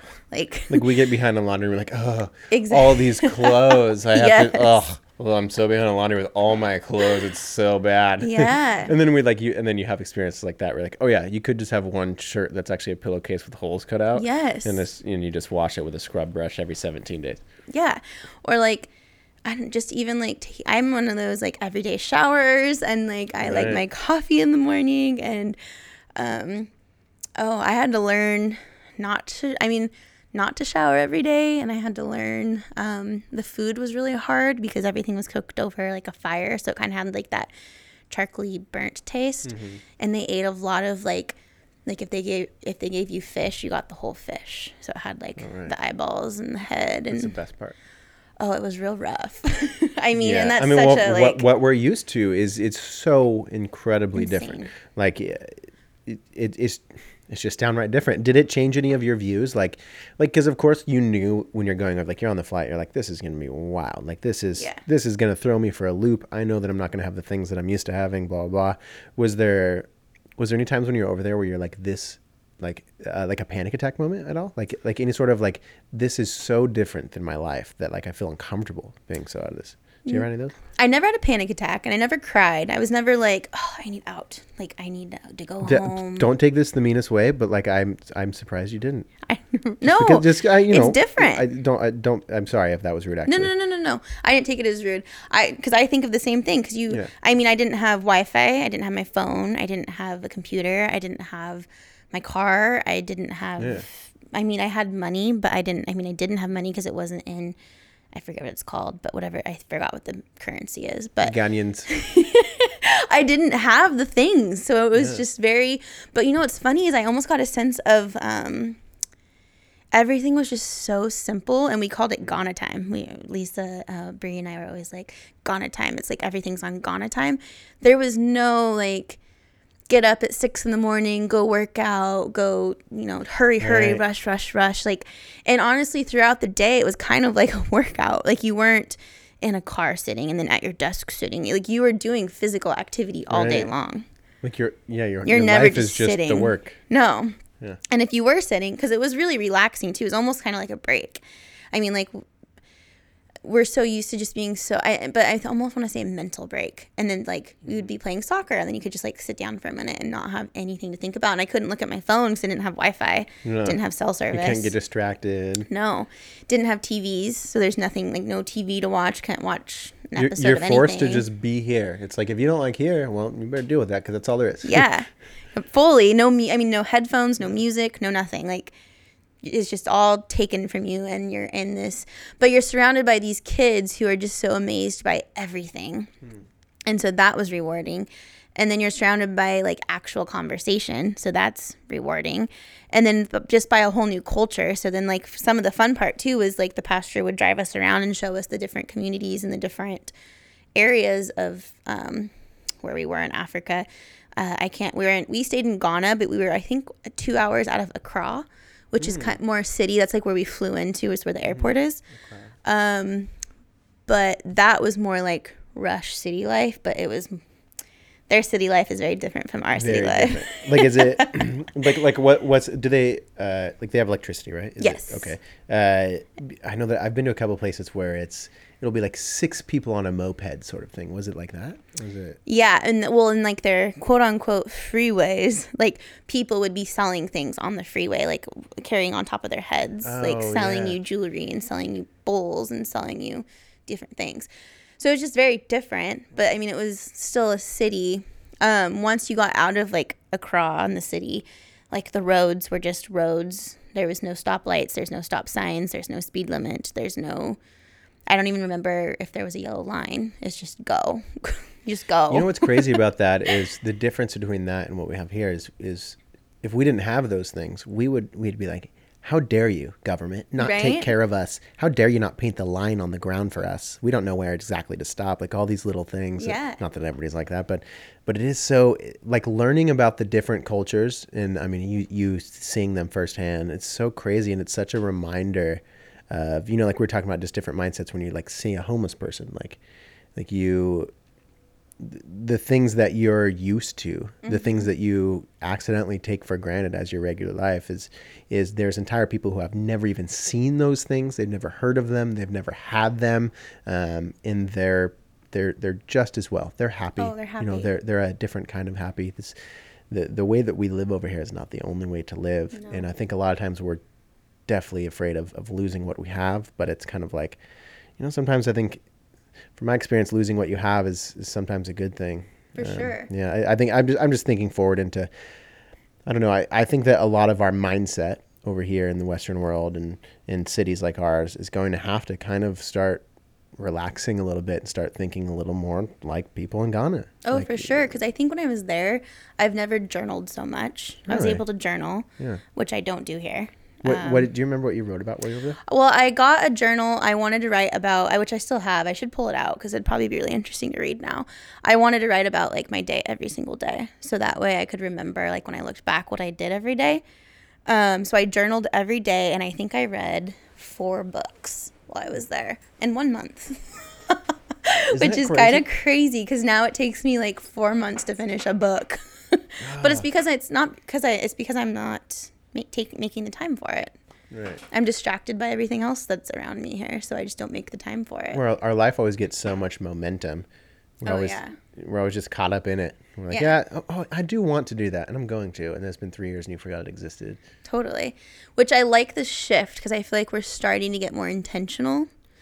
Um, because I am so just always like pulled into great like TV, Grey's Anatomy, and every all the shows, just all the shows. I'm an, I'm a TV addict, so I have to I have to Right. like turn that thing off. I know, dude. I, I have all mine too. I have all my little little distractions that are like, oh, it's just a few minutes here and there. But but if you really let yourself like have those few extra minutes of a book you want to read or Yeah. um, a podcast or I mean that's something like yeah you've you've always been into TV but the last year or whatever you've definitely been doing more podcasts that's been slowly pushing out TV For sure. sure. Now I'm like totally obsessed with podcasts I love podcasts. I'm always pushing podcasts on people. Like now I have one, so I'm definitely pushing on people. But it's the long form conversations you realize that you're like, oh yeah, nobody talks like this anymore. Nobody lets each other talk. Nobody values each other's opinions. It's whenever we hear two people having conversation, it's either um, like a fake, like a show, or like some something made up, or it's a debate. It seems like. Yes. And it's like, what? What about just two people who maybe they're different, maybe they're friends, whatever, but Yeah. they're just having conversation about valuable things that everybody experiences. Yeah. And I think people are so turned off in the beginning because they're like, oh, podcast, like that just sounds kind of like reading for me. Like, I'm like, oh, that sounds like a lot of work and I have to find a time to do it. I like, when I first moved to Portland, I had to commute from Vancouver to Beaverton, um, which is one way was like mm, 45 minutes with traffic and then the other way was like two hours with traffic. And so I was like, like I got very tired of music and very tired of the radio. And I was like, what am I going to do with my time? Because this is a lot of commuting and it's a waste of space. Like, and I slowly got into podcasts, and then all of a sudden I was like hooked, and now it's like I like every morning I like look forward to turning on a new podcast and learning something new. I'm Me like, too. Yes, I have like uh, in January we're gonna do. I'm gonna do. I think I told you I'm gonna do no YouTube. I'm gonna quit YouTube. Okay, yeah. When you said that, I was like, no YouTube. No, like what? So, so that's crazy for me, dude. I listen to so much YouTube. I, I'm not so much of a watcher as I am. yeah, like, I was gonna say more. The, I was thinking more like the podcast aspect of Yeah, YouTube. I that yeah, but it's it's funny. Yeah, I mean it's it's glad I'm glad that because I wake up and I'm like, cool. Like, what can I learn about now? And it is good. And I'm like, I'm not going to punish myself for that, but I do notice my attention span. Like, I wake up in the morning and my like YouTube algorithm fucking bots have me so figured out that like my within the first 10 suggestions on my YouTube channel it's going to be something that I'm like, "Oh, that's a great thing to listen to. I want to check that out." Yeah. But it's it's very um, it kind of sends my attention span like looking for new novelty every morning and and new things. So I just kind of want to take all the crap that I've been learning and finish learning it for a month and not have YouTube. How are you gonna continue learning it? Like just through what you've already learned. Uh, well, well, yeah. So what I'm gonna do is I have a bunch of books that I've like, either I read it or I like like a lot of books like like like if you read a book in a day or something, it's like it's great, but you don't fully like sometimes if you don't take your time, you don't like fully grasp it. So some of them I want to reread, write some notes on. So I'm gonna take this month to reread some books. I have some audio, audio books that I haven't finished on my phone. I'm gonna finish those. Um, I, I have enough backlog of stuff to where I can still wake up in the morning and be like, let's learn something amazing and i can still like really enjoy what i'm doing in the mornings but uh, it's not just like whatever youtube's algorithm feeds me yeah. so it's, it's a little more That was such a millennial question I asked you too. I'm like, oh, you don't have YouTube. How are you gonna learn a book? how are you gonna Duh. live well i mean dude i used to be very much addicted to social media and that's some, i'm getting rid of that again too but it's it's weird like the things that we do a lot of times we don't really catch ourselves that we, we don't catch that we're addicted to them. Addicted No. is such a uh, intense word that we're like ugh. I, I don't i'm not addicted to anything. That's a weird word that's a word that doesn't associate with me I hate that word, but there's definitely things that we're addicted to. I know, dude. My dad used to smoke meth, and so when I think of addiction, I'm like, me saying addiction next to social media is the dorkiest thing I've ever said today. So But everyone's addicted to social media. I mean, I'm addicted to social media. we're we're all very addicted to many things. If you just learn how our brains Yeah. work, it's it's how it is. But as you get older, you start to listen to podcasts. You start to have experiences um, that like you know change your reality. You start to go to places like Ghana and see the world from different eyes, from different views, from different heights, from different temperatures, like everything. Just experiencing the world through different lenses. It's important. Um, I'm glad that we've stumbled into the the learning world of podcasts. Um, yes. so uh, Ghana was amazing. Um, one of the many things that you did with Family House. Um, you have obviously continued your career. You're you're um, learning, and you're going back to school now, right? I am. I'm back in graduate school, which Okay. I said I would never do. I was always like, I'm never going back to Why, school. why'd you say that? I was so done with school. Um, and when I graduated in 2015, I'd, I'd done it for five years. I switched my degree, or yeah, I switched my degree twice. I was just done. I was like, oh, like it's just it's a lot of money, it's a lot of effort, it's a lot of time. And at, then at the time, I was like finally making money and able to travel a little bit more with my friends and do things like music festivals and you know small things like beach trips and all these different things with you guys. And then I moved in with you and Shay um and i just was like i i love being like an adult like I, it's just so nice to not Do be my own things. yeah like i just going to school was going to like alter kind of being an adult so Right. in my head i was like and i'm done with school i don't want to go back and then in my head i was thinking like I'll get this great job. You know how you always think you're gonna get this great job, and you're just gonna keep like getting promoted, promoted, promoted, promoted, and you'll have all the money in the world. And life is figured out, and never have to have Yes. another worry, and, and everything's good. Mm-hmm. It'll be happy. You know, nothing will go wrong with that job, and you won't hate it, and all these different things. So that was my mindset in like 2016, and I was not going to go back to school. And now you're back at school. And now here I am back in school. but I, I, think it's a good thing. I feel like you're like you, you, you have a great job. You've been, but you're you're eager. I feel like what Family House, like Family House was so much for you. Like it was such an intense, great experience, and I think it taught you like so much at that time. But I think even like a couple years after, after Family House, you're now like, yeah, these are things that I super valued about that place. Like these are things that I do want around. Yeah. know? What I didn't realize what was happening being younger, I did not realize I had a mentor like at all. I had no idea. Like Lisa was my boss, she was my friend, like I trusted her. Um obviously like she was like shaping me into an adult, like she was giving me all these opportunities, like pushing me out of my comfort zone, teaching me doing all these amazing things. And then there was times i fought it. Don't get me wrong. We had hard conversations. We had you know lots of other things happening. Um so that which hence i'd come home like crying some nights and being like this is so hard. But i had no idea i was i had a mentor at like Right. the age of 21 to like 24 25 um and i am so thankful for it. Like I, I can't even which i think is why i'm so excited that i'm doing school now. Because like i enjoy it it's like great i'm i love learning like going to school is not hard i don't I want to think that skip break in between was super important. Oh, 100%. We, we get really mean to ourselves about those breaks. Like, what am I doing? You know, I hear it all the time, but it's. totally It, I think it's super important. Like, it, totally and by the way i'm not going to school for speech therapy i'm going for school counseling right? which was not even like a thought in my mind up until like this last year. Um, I work at OHSU now, and so I wanted to try to get a feel because I always had that little medical side to me. I wanted to see like would I enjoy medical or would I not. Um, I really enjoy what I do now. It's great. It's a great job. If you're ever thinking about working for medical, I'd highly recommend OHSU. It's a great hospital to work for. Um, it provides me a lot, free benefits, all of it. Um, it's just not for me though. Like I don't really enjoy working with adults. Um, Which it's so acceptable to like get to be like, you know what? Actually, this isn't the oh, best thing. I don't like this as much. I'm I'm like super competitive like in my life, but I just I don't want to compete with you over a job. Like I just I don't. Like I don't want to I just notice all my coworkers were always just constantly like who's going to get promoted into the supervisor, who's going to get promoted and I'm just like I just don't I don't want to. Well, that's the thing. If you got to be able to admit, like, this is just not what I want to be doing. Like, it seems like, oh, like, okay, everybody, everybody, everybody else around here, this is what they want. But you're like, I don't really have a goal for what's gonna happen next year. I'm just, meh. No. So.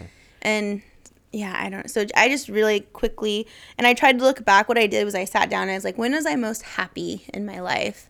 Like, f- like fulfilled, I should say, hmm. like career wise.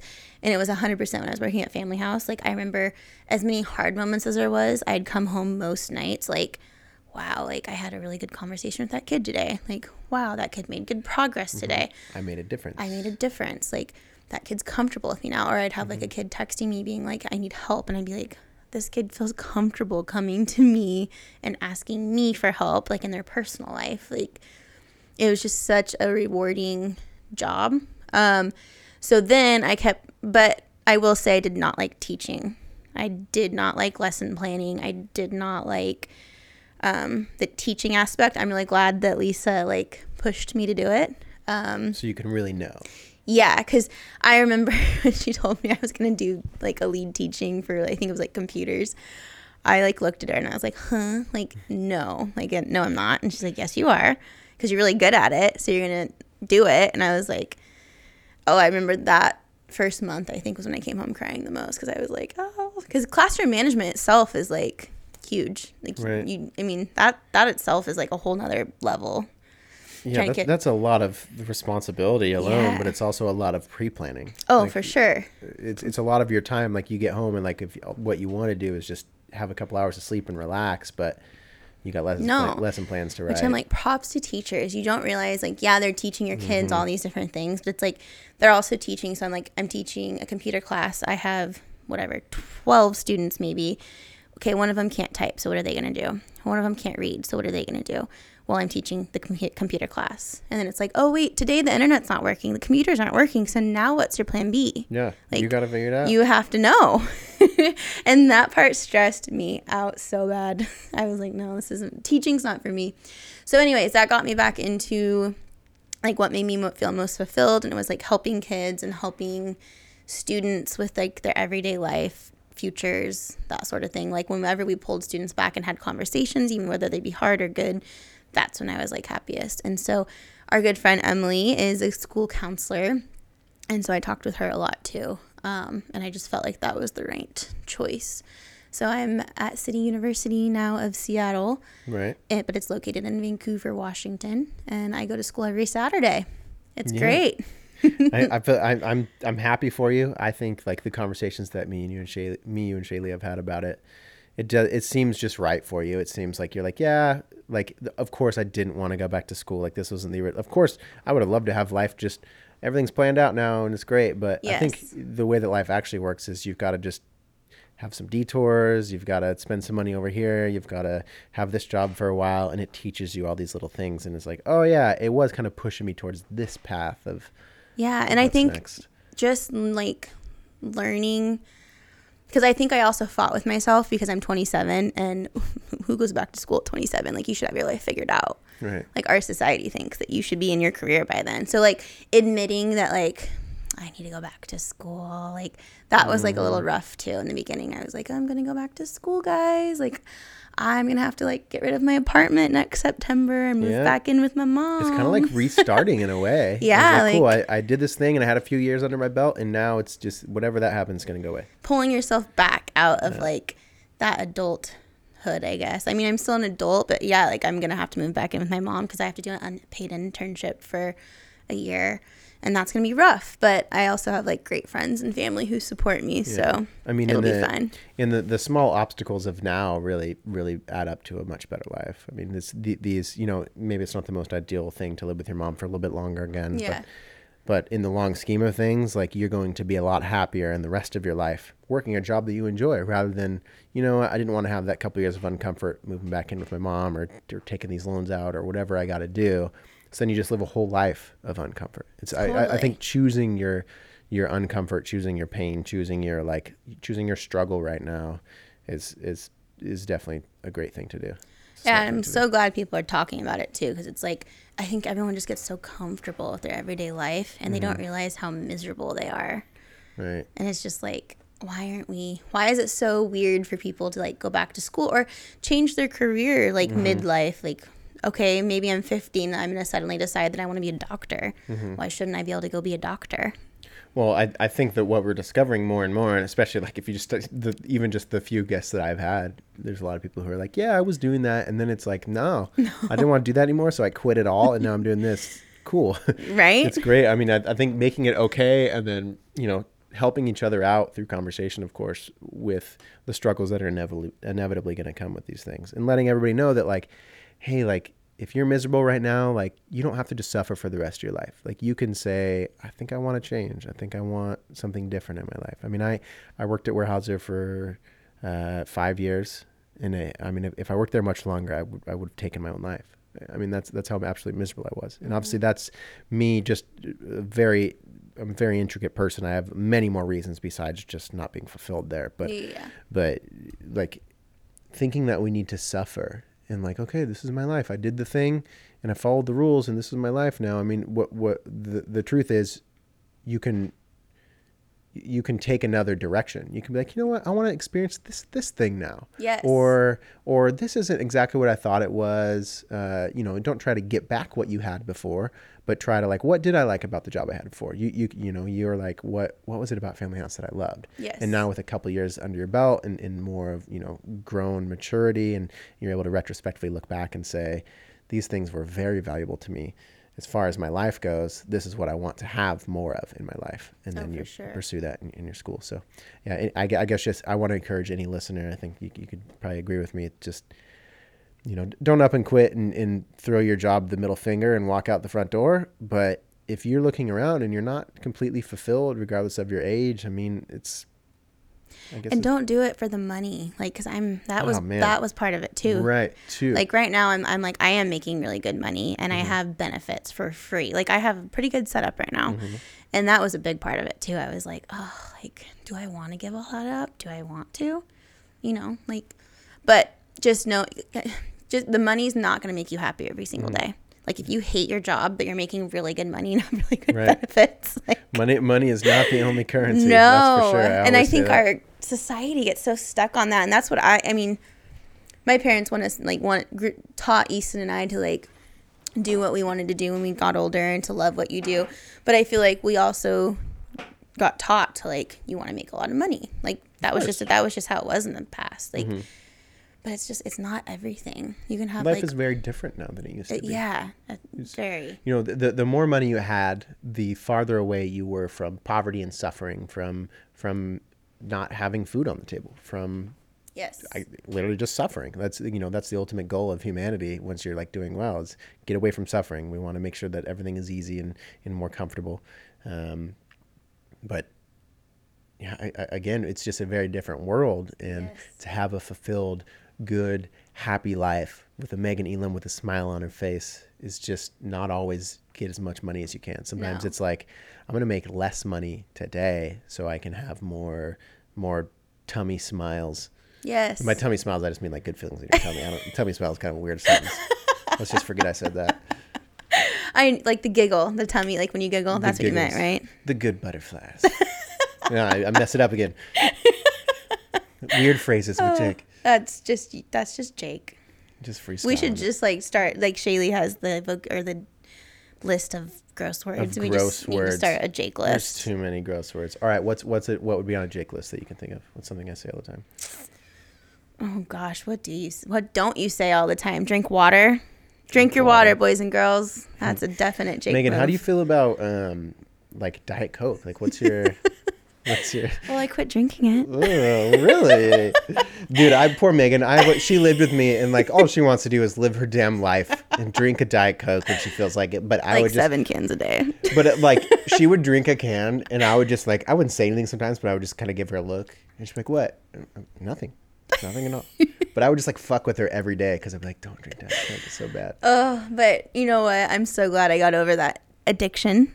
There's that word. It's, a- it's, addic- it's definitely It was a true addiction. I was drinking probably like anywhere from four to like seven cans of Diet Coke a day, That is wild. which is ins.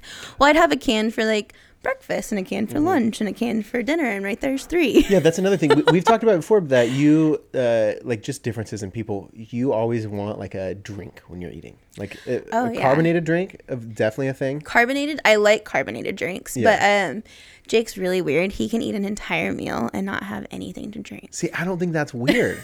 like I like I No. I didn't realize that it was that other people always had a drink. Like I guess yeah, you go to a restaurant and they're like, "What drink do you get your drink first? Yeah. But like if I'm not drinking a beer or a water, I'm just just dry Fine. mouthing it. I'm just, uh, so I'm the type of person that every single bite I take a drink after.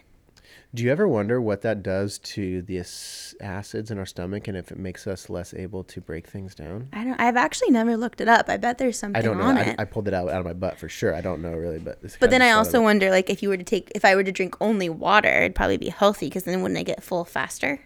And then I probably wouldn't like overeat ever.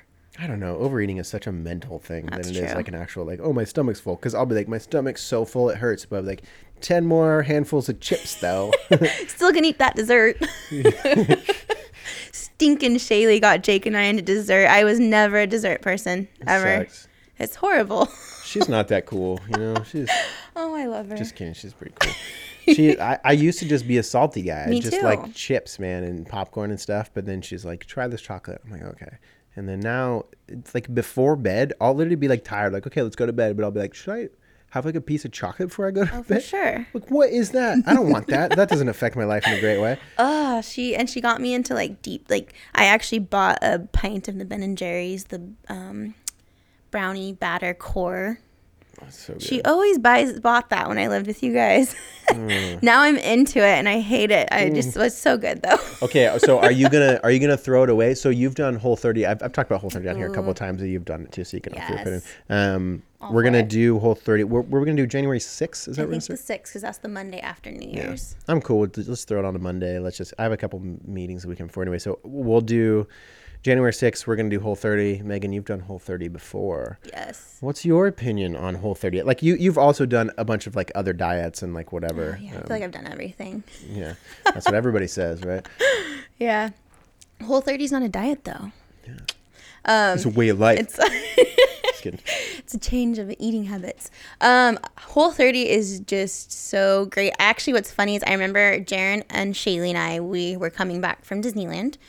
Um, I had just done like a New York trip and Disneyland trip, and I felt like shit, like just shit. And I had been talking about doing Whole 30 for a while, probably like a year actually, because I always wanted to do it, but there's never a good time to just do it. Because I mean, you're really like Well, there's always like w- with our lifestyles, there's always a birthday coming up, or there's Yeah, always a, a, a trip planned or whatever. And for some reason, we're like, we don't want to like I eat, eat good food and drink and Yeah. French fries and all the goods with it that come with that birthday. Yeah. um, no, so I was sitting on the air. We were not well. We were in the airplane.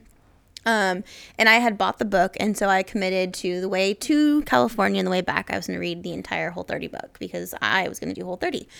And it was funny because I was reading it and I kept saying, Shaylee, because her and Jaren was sitting on the other end, so that way I could read. Um, and I was sitting in the aisle by myself. And I was like, Shaylee, Jaren. And I would like tell him something cool. I was like, did you know? the very first like page actually talks about um, the reasoning behind Whole 30 and the the story they say is like when you're little you grow up in your parents house you have no choice or say in the house you live in right? So you're just there. And there's tr- this tree outside the house. You've always just lived by it. You've always grown up by it. You don't think anything of this tree. You get older you move out of your house and suddenly you don't have allergies anymore. But you never knew you had allergies. You never did. You just suddenly feel different and better.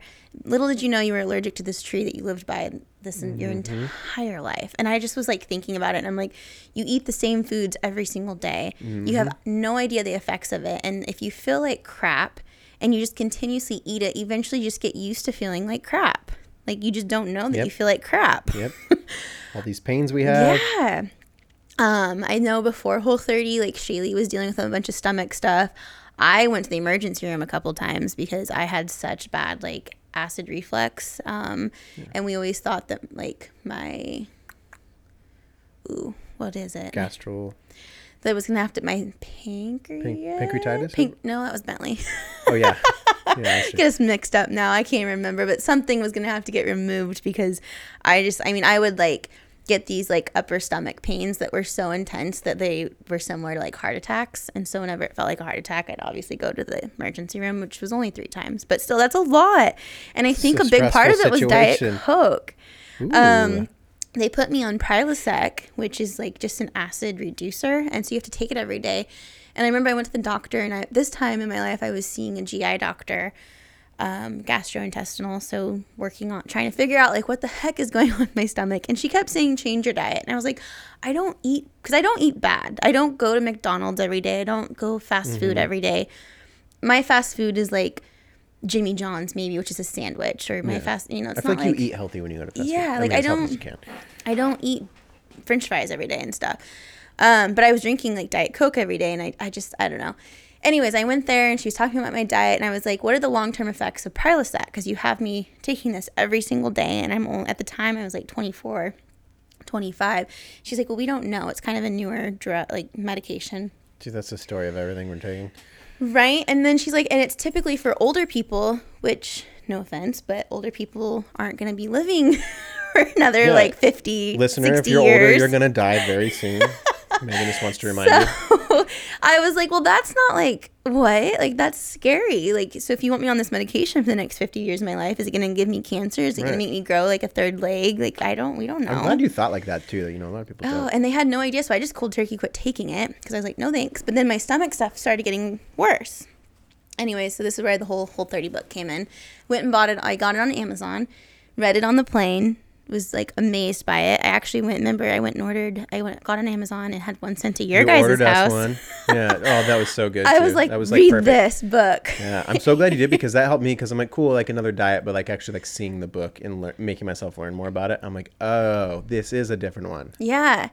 And it's so and, and you've talked about it, but it's it's not a diet. Basically, you take out all the bad foods that we don't need as humans and you take it out for 30 days and then you slowly reintroduce each different type of food. So you might reintroduce dairy for like a week and then take it back out and like see how you feel with dairy. Then like take that back out, pull in, I don't know, carbs or And and by see how you feel, it's like, does your knee pain hurt again? Are your toes swollen? Um, are your hands more dry? Are your allergies acting up? Are you sniffling? Are your eyes more swollen when you do wake you up? feel bloated. Do you feel bloated? That's like my least favorite word. But dude, it's crazy because you notice. Like, Yeah. Yeah, it's it's different. and it was cr- yeah it was cra- i am all for it i'm excited to do it again because i feel bloated my rings are tight again i always used to tell jake i felt bloated daily Well, so so I- inflammation. I think I've described this to you in this way before too. Uh, a way that I read it in this book. I think the book was from Emily Fletcher, Ziva meditation or the Z technique or something. I don't know. Worth looking into. Emily Fletcher. It's a good meditation technique. Um, but she described uh, like whatever it is, like when we're eating and we're we're processing it we're having like a reaction to it. Our body's busy doing these other things. So uh, I think the example she used is uh, do your fingernails grow as you're running from a lion? You know? Like, no, because your body is prioritizing, like, no, this thing is happening, send it to that. So, like, we're so used to being inflamed all the time or inflammation. Uh, the inflammation is a, a symptom, it's a reaction to the things that we're eating, right? It's, it's our body trying to protect itself. It's, it's, crazy yeah, it's so if, if you're inflamed 24 7, now your whatever the equivalent of your body that your body should have been doing to heal yourself and process these things properly, your fingernails growing in this situation.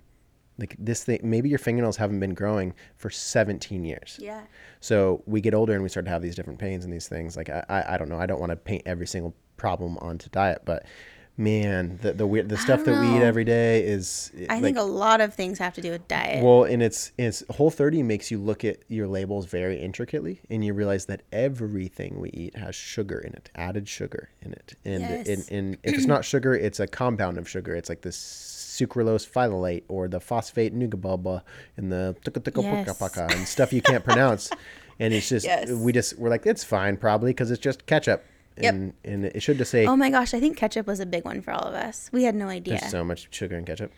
Well, and then once we quit, whole, not quit, but like once we were finished with our 30 days and we were re- reintroducing foods. Oh, and Oh, yeah. remember when we all had ketchup? a Like, I think we were in Seattle, Anthony's house, and we all had ketchup for the first time, but that wasn't Whole 30 approved Yeah. ketchup. And we were like, this is disgusting. It was icky. It was gross. Yeah, It was well, so a, sugary. a lot of foods get like that. Um, so like, fr- so you don't eat. You can eat fruit on Whole 30. Yes. it's pretty much like a hunter gatherer diet. Uh, you can eat fruit, but you don't eat like you want to get rid of your sugar cravings, right? So you're not eating like any other sugar stuff, and you realize after a couple weeks that fruit is so flavorful and delicious. I like was not a fruit person and I didn't I didn't like orange juice. I didn't like any fruit. And I on whole 30, Mm-hmm. which I know was me trying to get into sugar, so I tried to like limit it. Right. But like Oh, I I did the same thing. actually enjoyed fruit. Like it was one of those things where like having fruit was actually like a treat whereas like like right now if you gave me fruit I'd be like, "Yeah, no thanks." Like, well, that's gross. Mm-hmm. Yeah. I know, I don't want that. It- yeah, it's funny. Like if I, uh, I'll, I'll buy fruit, but if I know that I'm not like being strict on my diet right now or being strict on what I'm eating right now, Mm-hmm. like if there's a f- if fruit sitting next to some Doritos, I'm gonna grab those Doritos. But when sure. when you're on Whole 30, it's like all you have to do is just make up your mind. Like for these 30 days, these 45 days, whatever it is, I'm not eating these things. It's absolutely not an option. No, I'm not gonna have one little bite. No, I'm not gonna have one little sip. It's literally not an option to even Yes. touch them.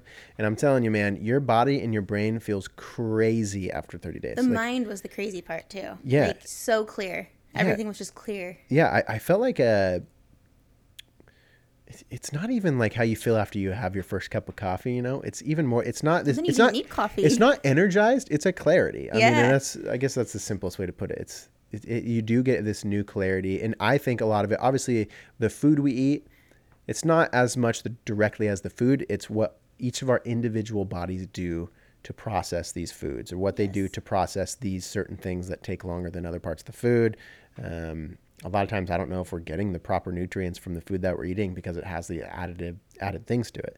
And I also think that just I guess this isn't super whole 30 approved, but I also think that taking things out of a wrapper and just eating them as you've been sitting there just can't be good because there's no way our digestive enzymes are activated or again, I don't really fucking know much about that stuff yet. A um, little bit, but anyway, whole 30 is so good. I'm just like No, you could like talk about it forever because Yeah. it's so true. I- I, I- mean, I really really, like, what are Doritos made out of? And we, I, I could sit and eat a whole bag of those Oh, man, puppies. in there and just not I have no idea. No, and then Yeah. you're just putting them in your body. The one body you get, Dude, uh, you get one. Yeah, a couple weeks ago, I actually shamefully just ate a whole bag of spicy nacho Doritos in one sitting. You sitting. dip it in cottage cheese. I did. I sure Mm-hmm. did. That's like my favorite food. but it's you know, I woke up in the morning and it wasn't it wasn't like a self hate, but it was it was a I genuinely think that I'm not going to be doing this much longer. Like it was like a Mm-hmm. dude, your bum hurts. Your bum is feeling bad. Yeah. Like, why do you do this to yourself? Like I used to, I would do things like that, and I'd be like, cool. I just my stomach hurts all the time, and then life sucks, and blah blah. But you like don't even correlate it with your food. But now No. I know it's my food. I For know. sure. I know I'm feeling terrible today because I ate terribly. Last Didn't you night. say that did that with your skin too, with food? Yeah, my you like skin. finally learned why your skin always hurt. Yeah, so that's a weird one. That's I'm still in the exploration of that. I just like being a guinea pig of all this stuff anyway. But on Whole 30, um, I have had like eczema and I have like a like a, a rash on my nose. Like I've been a dermatologist. Like I get sebaceous cysts sometimes. Um, I have like uh, if, if I don't get if I don't get out of the shower and use lotion right away, my my face is is like white, like a like like you you I just I just have very dry skin. I always have, um, but it's funny. I stopped. You know, I, I changed up my diet, and I've changed up my diet a ton of times before. I've always been like a fitness person, but the cutting out all of the sugar, Bentley, Sorry, the cutting out all the me. sugar is like, dude, like I didn't need to put as much lotion on. Um, I could walk outside and inside, and like my nose wouldn't be just profusely just dripping with snot, like like allergies. Um, my nose in the morning wouldn't be as like swollen, and like uh, like sometimes my dry skin would be like kind of cracked in the morning. Mm-hmm. I wouldn't have that. It's it's this inflammation. Our bodies are stuck in inflammation. I think inflammation is a way bigger deal than we take it as. We're like, oh, take ibuprofen; it'll it'll help with your inflammation. But like, what's why is your body being inflamed? Yeah. That's Oh, medication. That could be a whole nother topic or a whole nother podcast. Couple things about Whole 30. If you're gonna, one thing that really helped me was we had a group chat going. Um, That was a Whole 30 group chat, and that we just constantly were talking about like, like it didn't matter if anyone even responded, but I'd be like, "Hey guys, this morning I tried this uh, chicken apple sausage or whatever that's Whole 30 right. approved, and eggs Yeah, with ketchup on top, and it was delicious, and I feel like full, and here you go. This is where I bought it." yeah. And I remember just like we'd all like share our goals and like our successes for the day and just different things. And it just like helped me like think like I'm not gonna let these people down or myself. So I'm gonna continue every day and I'm gonna send them the things I'm doing and like it held me accountable. So if you have a group of friends that are gonna do it, I highly recommend doing like Yeah. a group chat or something. And then to start simple. So simple. Remember how overwhelmed? I remember I texted the group chat the day before we started. And for some reason, I thought it was a good idea to go to Trader Joe's and Whole Foods, which I've never been to before. And that's where I was going to go grocery shopping because I was like, I'm going to buy all the healthy foods. Yep. And I walked in there and I was like doing that like like panicky feeling because I was like, this is a lot. I feel overwhelmed. Like I don't know where any groceries are because I've never been to Mm. I don't this know what grocery this store. is. Well, and you also like you go in there and you think that everything's super healthy, and you're like, oh, it's at this store. It's healthy. Hell yeah! You put it in your cart and you read it, and it's like it's terrible. No, everything had like cornstarch in it and all these different. And I Mm-hmm. was just like, I don't know. And I remember, I think you actually texted me and said, go to your normal grocery store and start simple. And I was like, and I think I survived for the first like 10 days of Whole 30. I ate like eggs every morning and for lunch every single day for like literally like the first half of it. I ate like a ch- uh, canned chicken breast mixed with um, Whole 30 approved mayo, just like one tablespoon of it. And the Red Frank's um, hot sauce is that, approved. sound, that sounds depressing, but that's a super it's tank meal. so good. we, we did. We both love that tuna. So. Tuna with like the hot sauce on it. Um, Yes. so Frank's is approved. That doesn't have it's sugar. approved. The, red uh, hot one. The other the ones are not approved. Well, there one of the lime ones I think. oh, is the lime one? I think maybe I I'll think have I didn't try that one. Yeah, but there's there's a lot of stuff that you notice like oh these little hot sauces you know th- there's things that you got to get rid of like for me for example sriracha I used to put sriracha on everything now I don't I don't eat it on anything Yeah. It- well, that's another thing. I used to eat cheese on everything, and I no longer buy cheese. Like to this day, Uh-huh. in Whole 30, we did almost like a year ago now, and I still don't put cheese on anything. Mm-hmm. Well, so I think because I just did another Whole 30 last month, um, just by myself, Mm-hmm. and it it seemed like even that like uh like, like it it kind of does start to burn off a little more juice from these things that you're like super addicted to. Oh, like yeah. even just this second whole 30 was enough for me to like, oh, okay, I think I did kind of chip away at my my addiction to Doritos or uh, you know, like the little things cuz right after our first whole 30, we're like we're never touching pizza again. We're never touching this again. We're going to be the healthiest people in the entire world Yeah. forever. But then, you know, inevitably life happens. You have birthday parties, you get drunk, you want a burrito. Muchos Bell. exists, Taco Bell exists. Yes. Unfortunately, Taco Bell exists for my bum.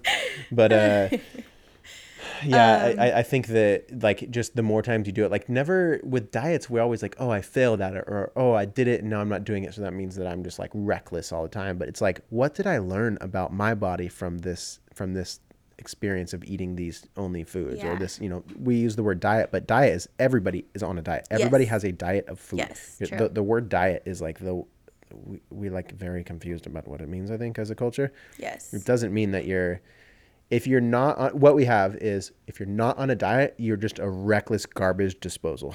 Yep. And if you are on a diet, you are sad because you can't eat the reckless garbage disposal things. And I think that conversation needs to change. I think that No, I completely agree. Because, yeah, because I feel like I failed Whole 30 because I quit doing it.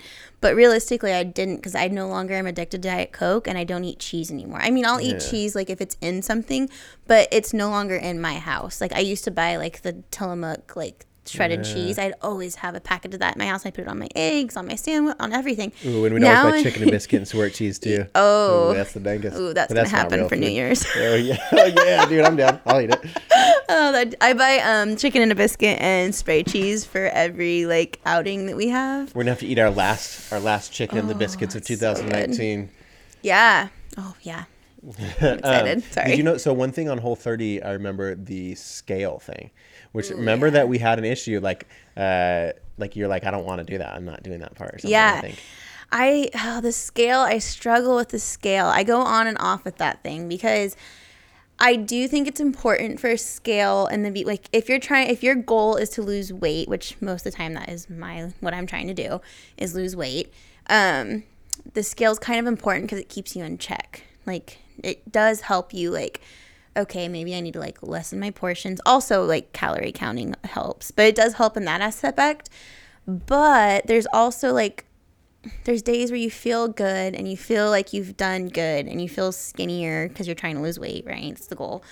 And then you step on the scale and you either are the same weight or you've gained a pound. And mm-hmm. it's immediately just crushing. It's just like, well, I'm going to go eat a carton of ice cream now because screw this. Yeah, I, I don't think that it's like I don't think it's valuable information if you think about it. I think No. maybe on day one versus day 30, sure, but like it seems like because even if you did lose weight, like w- like why why are you getting that information? Well, and Like, we what- did the whole 30, and I promised Jake I wouldn't weigh myself, and I did not. Cool part of whole 32 take everything out of your house that you think that you're either going to eat or do. So if, I if it is not Whole 30 approved, take it out of the house. in your house. I think you guys took it to Beth shaley's mom's house. Yep, I legit threw mine down the trash. So like We ended up throwing a lot away too. I was like maple syrup, don't need it. Trash shoot Don't need these and like even like the weird things because it says there's gonna come a point where you're going to like crave the dumbest thing like coffee creamer. I just want creamer in my coffee. Like if it's in the house and that's what you're craving, you're eventually gonna cave after 30 days. yeah, your, your brain will find a way Like, to like okay make, make it's sure it's non-fat, I okay can or have whatever, this. or like oh it's just a little bit. But it's like Yeah. as soon as you break, so a huge thing about Whole 30, and like I know not a lot of people are crazy about it, but like if you even kind of break it with Whole 30, you're supposed to restart. Your 30 Restart. You're back on day one. because I you know, and that's something that I actually don't think that people really fully wrap their head around. Like I hear people like, oh I'm quitting sugar for 30 days, and they'll post a picture of like I'm not gonna eat cake or candy. And blah, blah, Yeah. they still just eat everything regular, and it's like you don't realize how much sugar and terrible food you're actually eating. Like, Oh, 100%. because we don't read our labels, we don't actually know what's going to. If you go to a restaurant and you're getting food, they probably cooked it in vegetable oil. Vegetable Yep. oil probably hurts your fucking stomach. Vegetable oil is not on whole 30. we, yeah. So, well, that's another just a little side sentence. If you're as a listener, if you have heard the words vegetable oil your whole life and you assume vegetable oil is good for you, it's not. Just so you know, it hurts your tummy. you. And most restaurants use it because it's cheap. Mm-hmm. So, um, where were? Butter. But yeah, I forgot The, where we the- going the with that one. We're just talking about the Oh. scale. I just Yeah, I took that out of my house. yeah. I promised you, and I didn't. Oh, that's where I was gonna go with that.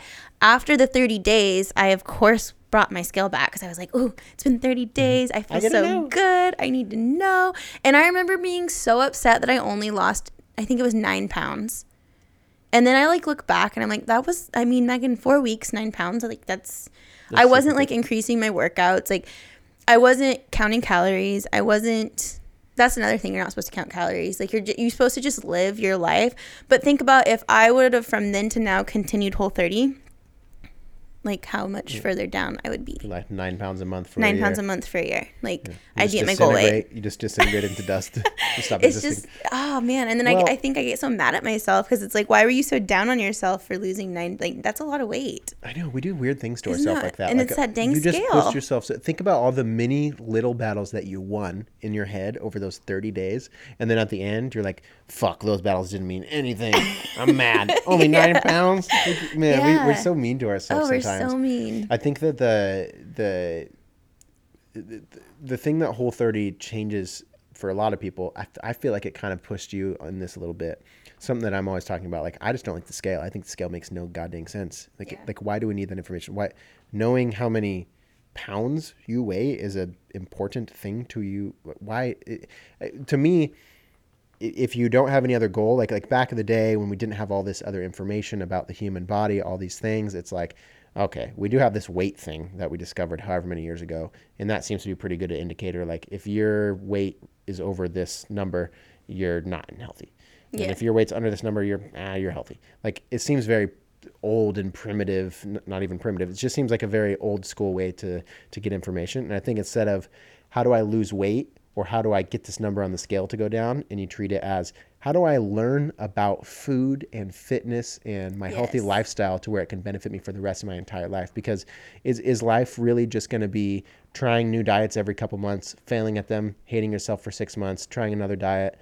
Uh, you tried that one, it worked a little bit, then you hate yourself for another six months. Like it seems like I just know like being in and out of gyms and, and knowing a lot of like different people have tried different diets. I just see the same reoccurring thing.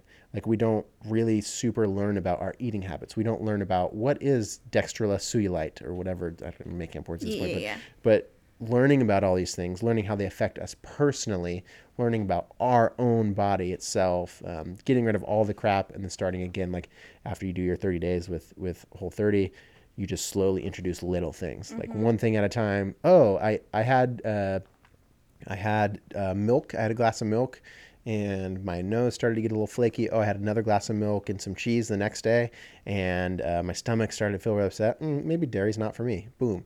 Now the rest of your life, fuck pounds. You don't need to know about weight. Yeah. You just need to know that. Oh, as I'm going about my life, I could go enjoy. Oh, my friend invited me to Applebee's. I'm gonna go to Applebee's because this is life. I'm gonna live it, Yes. but I'm not gonna order the cheese. Yes. You know, th- these are the little things that add up in our life, and I think that when we focus on on weight and stuff, we get so obsessed and we get like mean to ourselves. You oh, know? Oh, for I- sure. I, I do the same I think thing. you so- and Spencer in your last podcast with him were actually talking about how each person's like a different microbe or we're a different like combination of whatever. I forgot the words he used, but basically that we're all our own person and what like what diet works for you is not going to work for me. Like we're all so different. So all these people are on like keto diet right now and like mm-hmm. I know for myself that would not work for me because I think through Whole 30 I learned that dairy is what makes me feel extremely inflamed. I think I might actually be lactose intolerant, I think a lot and that I did not know that. You gotta wonder, like the lactose intolerance, all these things. Like, are they because we've had these weird chemicals prolongingly in our body for all these years, and they're like, at some point, our body's like, dude, stop, like, Yeah. stop putting that in there. Because Easton always used to get mad at me because I would say I don't. I would always say the words I don't like Italian food. I don't like pasta. Pizza makes me throw up like all the because it makes me so sick. If I eat pasta, pizza, anything like Italian, I just feel so bloated, or I get like super sick. And I am up all night just like with a stomach ache. And I think what I didn't realize was there's so much cheese in Oh. this food. Well, yeah, I'm mental too. but no, I think it was the cheese because most pastas and pizzas is just covered in cheese. so much cheese. So dude. much cheese. dude our body's internal like our, our body's internal systems when we get all the amount of cheese that i put inside my body at once my body's probably like what ah why Literally. So. How, why are you don't eating more mozzarella sticks And there's some people who can eat a lot of cheese and it doesn't even affect them. It's just we're all different. So. Mm-hmm. but i think that once you start having awarenesses of like oh i ate and i don't really feel good or um, i mean really you know we do correlate a lot of our food and a lot of our like diet and, and what we eat and what we do with um, like our physical look you know like Oh, for I'm- sure. I'm gonna eat this, so it's gonna give me a pound of fat, and I'm not gonna wear this dress later. Like we think of thoughts like that, but it's like, no, you're gonna eat this, and it's gonna make your your your brain isn't gonna feel as great as you want it to do. Like Yes. tomorrow you have um you you have an interview that's important to you. Tomorrow you have a date with your girlfriend, and you want to show up as present as you can. If you have this beer and this pizza today, is it going to make you kind of feel a little foggy tomorrow morning? You mm-hmm. know, I, I mean, that's the way that I think now. Like, No, I, I'm like, totally. like, yeah, I do want to live my life, but am I willing to borrow a little bit of happiness from tomorrow to eat this crappy food? And sometimes the answer is no. And I think it's good that the answer is no because I, I'm, I'm like happy. I'm like, cool. I'm just not going to eat that. No big deal. Totally. I don't throw a fit in my own head. I'm not like, oh, I didn't get that. My life sucks because I can't eat as much pasta as I want. Yeah. Or, it's good. It's all good learning experiences. No, it's all learning and learning yourself, which is just so hard to Yeah. figure out yourself. But it's all you just have to over the years figure it out. Like learn what's Yeah. good and what's not, and what works for you and what doesn't. Yeah, just try But- stuff and try stuff and really like feel your body. Again, Mm-hmm. not try to like how does this make me look or oh I can fit into these pants, which I you know those are great goals. Like you know enjoy these little girls, en- enjoy enjoy the little wins that you have. But I don't know. I think just Well, yeah, and then taking those like failed experiences and then just like like so. I mean, I've done so many diets, but like keto diet, like if I tried that and doesn't work, okay, what did work from it and what didn't? Let's keep Yeah. continuing with what worked. right. Well, yeah. Remember because you said like the the I've tried everything. Yes. Uh, I just listened to uh, I listened to a lot of like uh, like uh, motivational stuff in the morning. So like Tony Robbins yesterday morning was on, of course, uh, and he, and he was saying about the the sentence like he'll unwind with people and they'll be like I've tried everything to lose weight, and he's like Oh, everything? Can you can you name all the diets? And they're like, well, okay, I've tried thousands. And he's like, whoa, thousands? Can you tell me a thousand of the diets you tried? And they're like, hundreds. I've tried hundreds of different diets. He's like, hundreds? That's crazy. Can you name all 100?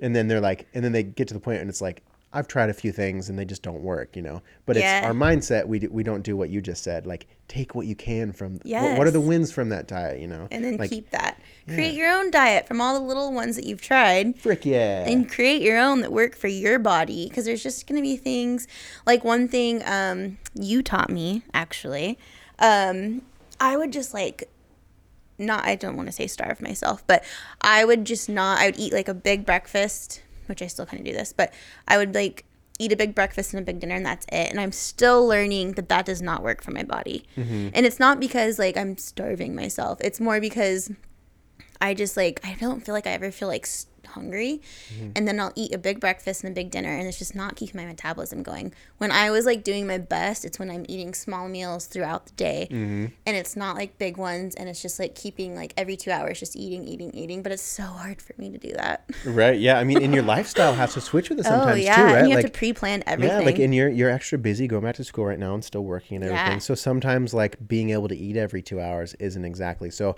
that's also a thing is like, you know, maybe you have your diet figured out in your life, but then like in five years, your job and your way of life doesn't exactly match with the diet. Nope. So you have to make adjustments. But knowing this information, knowing oh, okay, I got to make adjustments. My my diet's going to be a little different, but I know that again, cheese isn't still still is not going to go in that. Yep. If, uh, milk isn't going to, you know, whatever Yes. these little things, but you have now information that you can take into the rest of your life when you have to adjust. and have little What's funny about the. Diet Coke thing is the reason I started drinking it is because I was in LA weight loss at the time.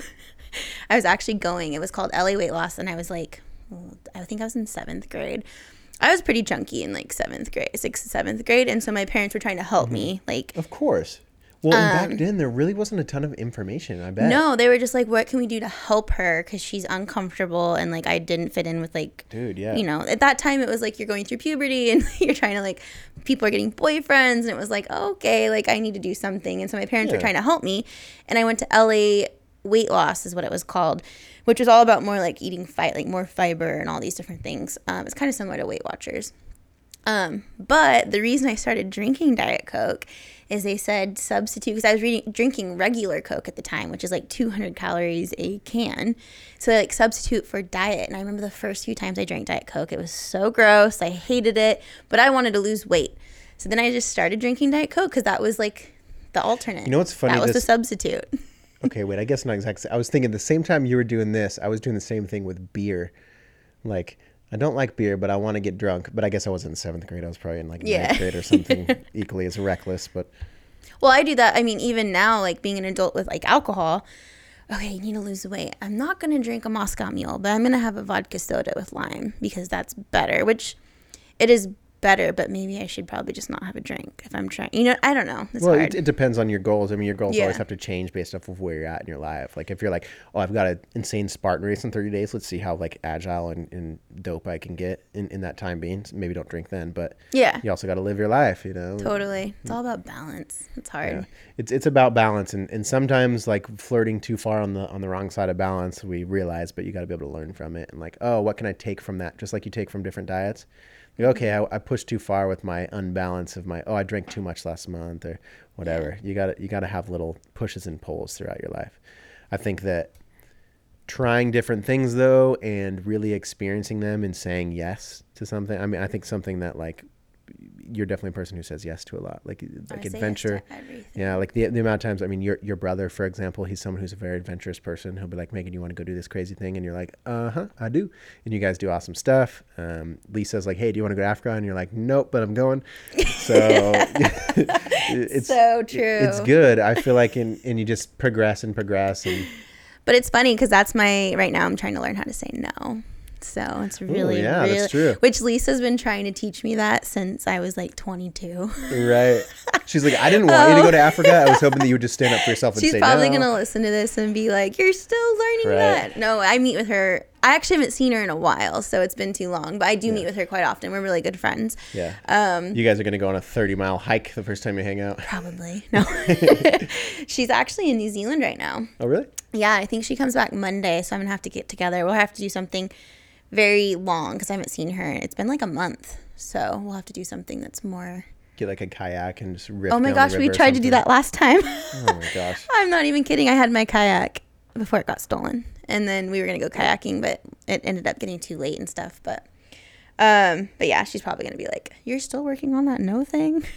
Well, it's Yep. something that I have to work on too. I mean, uh, like saying no, it's a weird thing.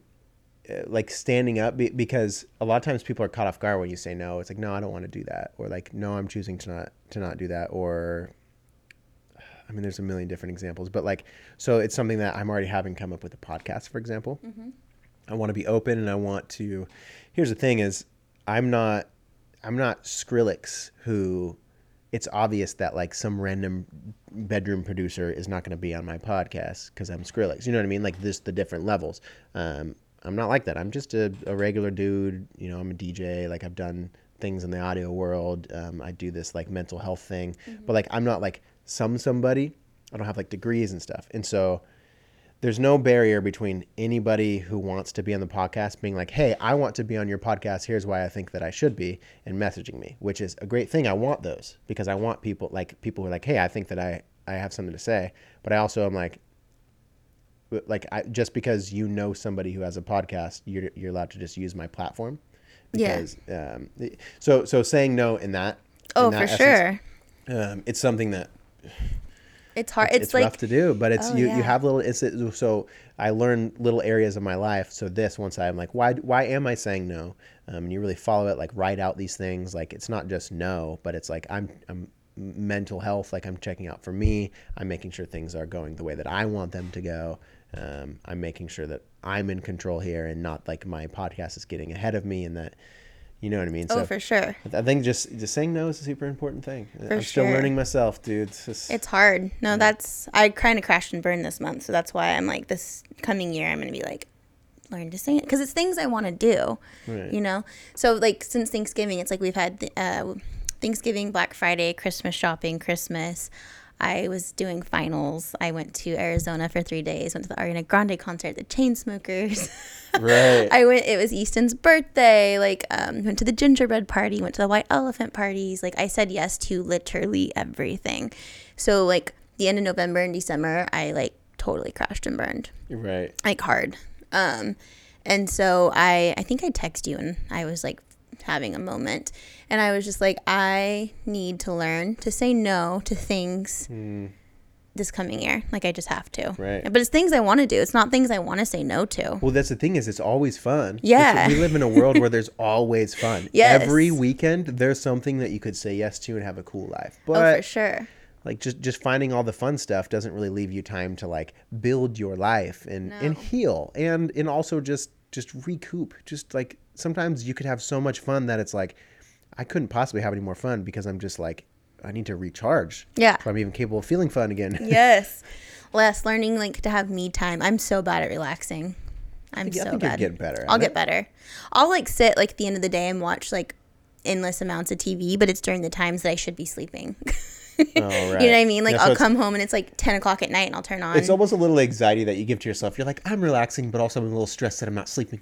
yes, I'm like, oh, I really want to watch this new episode of Grey's Anatomy, but then it's like you should be sleeping. right what i had to do for myself to to i feel like i'm pretty good at it now um but i had to like break my just because my sleep schedule was so crazy for so many years Yeah. um, between djing and working uh, graveyard like i had to start saying like i'm not tired but at 12.30 um, i i'm stopping what i'm doing and i'm doing only these, these things so for me i had to stop like researching stuff and like learning things and like doing things that were like pushing my brain to like stay awake and stuff and i had to start doing more mindless stuff like for me i was like at 12:30 or whatever time it is go sit on the couch and watch tv more Oh, for sure. Yeah. No, that's such a good.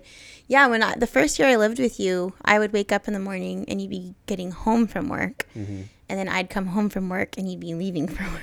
Yeah. And it was such a weird. yeah i mean one my my sleep schedule was stuck in that for so long i mean that's another a lot of like you know it's another huge thing now that it is, i'm pretty advocate about like man sleep not I mean, I'm still weird about sleep, and I don't sleep as much. I sleep a little differently than other people do, but I like staying up every single night, like working graveyard for your whole life. I don't know. Some people do feel really good about it, but it does have weird effects on us. It really does, and it's and it makes you feel a different way about the rest of the world because when you wake up at 11:30 a.m. every day, you're already like hours behind everybody. You wake up and you're a little stressed because you have tons of texts. You have people who've been texting you since the morning. You have things you have to solve. You have appointments you need to make or go to. Um, I don't know, man. It really started to add up. Like I was like, there's a lot of extra stress in my life because I'm working this schedule of this job. That's such a good point. Because when I wake up before my friends do, like if I get up at like five in the morning, like this morning I got up early. I think I got up at like six, cleaned, worked out, got mm-hmm. coffee before like a lot of my people were awake. And I mm-hmm. remember, I just remember thinking, I feel so good. Like I, I accomplished so much, and a lot of the world's not even up yet. So I can't imagine like waking up behind. right You know? well and you and you you have your momentum when other people like for me i was i had this weird thing. I always i was able to work when i wasn't working working like i had the time off like on the weekends if i wasn't djing or i wasn't working like midnight to 4 a.m for me i was like cool i enjoyed being up at that time because i can work creatively and i could do like what i want. Like Yeah. uh, to me it felt like there was less noise in the world like less like more people are asleep so there's just like like there's more frequencies available or something. I know it sounds crazy but that's kind of how i felt. But like even getting used to those little things and No, know, for sure. super healthy it's I've always wanted to try graveyard though, because I am the type that can sleep anywhere and at any time, and through pretty much any. I'm a hard sleeper. Like Yep. Jake could like, I mean, he used to pull so many pranks on me when I was sleeping. how dare you i never have pulled a prank Oh, you, I, you know how many pickles I found in my pillowcase, that's just because you have a thing about pickles and, and they them. would stay there for days, and I would not know.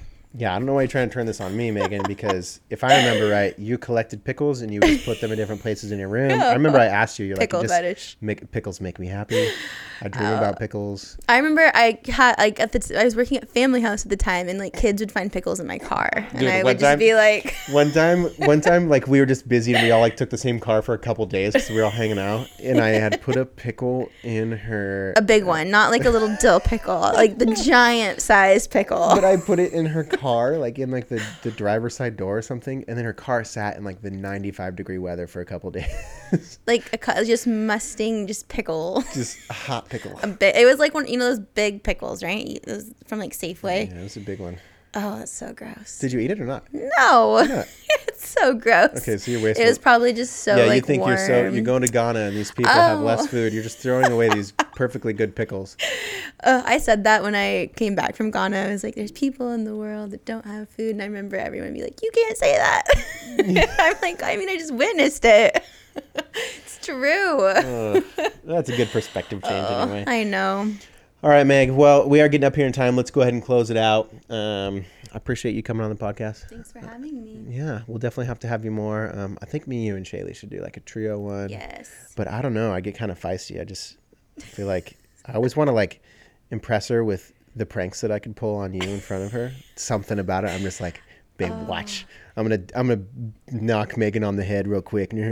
Oh yeah, we used to like play fight too, and Shaylee would just be like, "Stop it." It's funny. I have three older sisters, but I like I don't have this relationship with them at all. But like me and you will like beat the crap out of Oh, each other. Oh, he'd like duct tape my bedroom door shut. I never did that. Oh, that for was Shaylee. sure happened, Yeah. but it's fine. I, I forgive you. I kind of miss living with you guys, so I miss the laughs. You can move back in. I know. Do I get the basement? No, Just kidding. you can get Can I move into your basement? you can get the um, outback. Uh, there's Oh, this little stop. house. There's this little dumpy storage shed that that's has your name on it. It's perfect. We can put a new lock on it. the for you. evil stepsister. All right, Megan. I love you very much. I appreciate your friendship. Thank You're very important to me. I appreciate you coming on to my podcast and, and teaching people a little about your views. So we'll have you on next time. Um, listeners, please drink some water, not some Diet Coke. Uh, Diet Coke was really bad for you. Take care of yourself. Um, stretch. If you have bad posture at this very moment, adjust your posture and make it better. And also put a little smile on your face and release the tension in your shoulders. Love you, Jake. Love you. Peace out. Have a good rest of your day.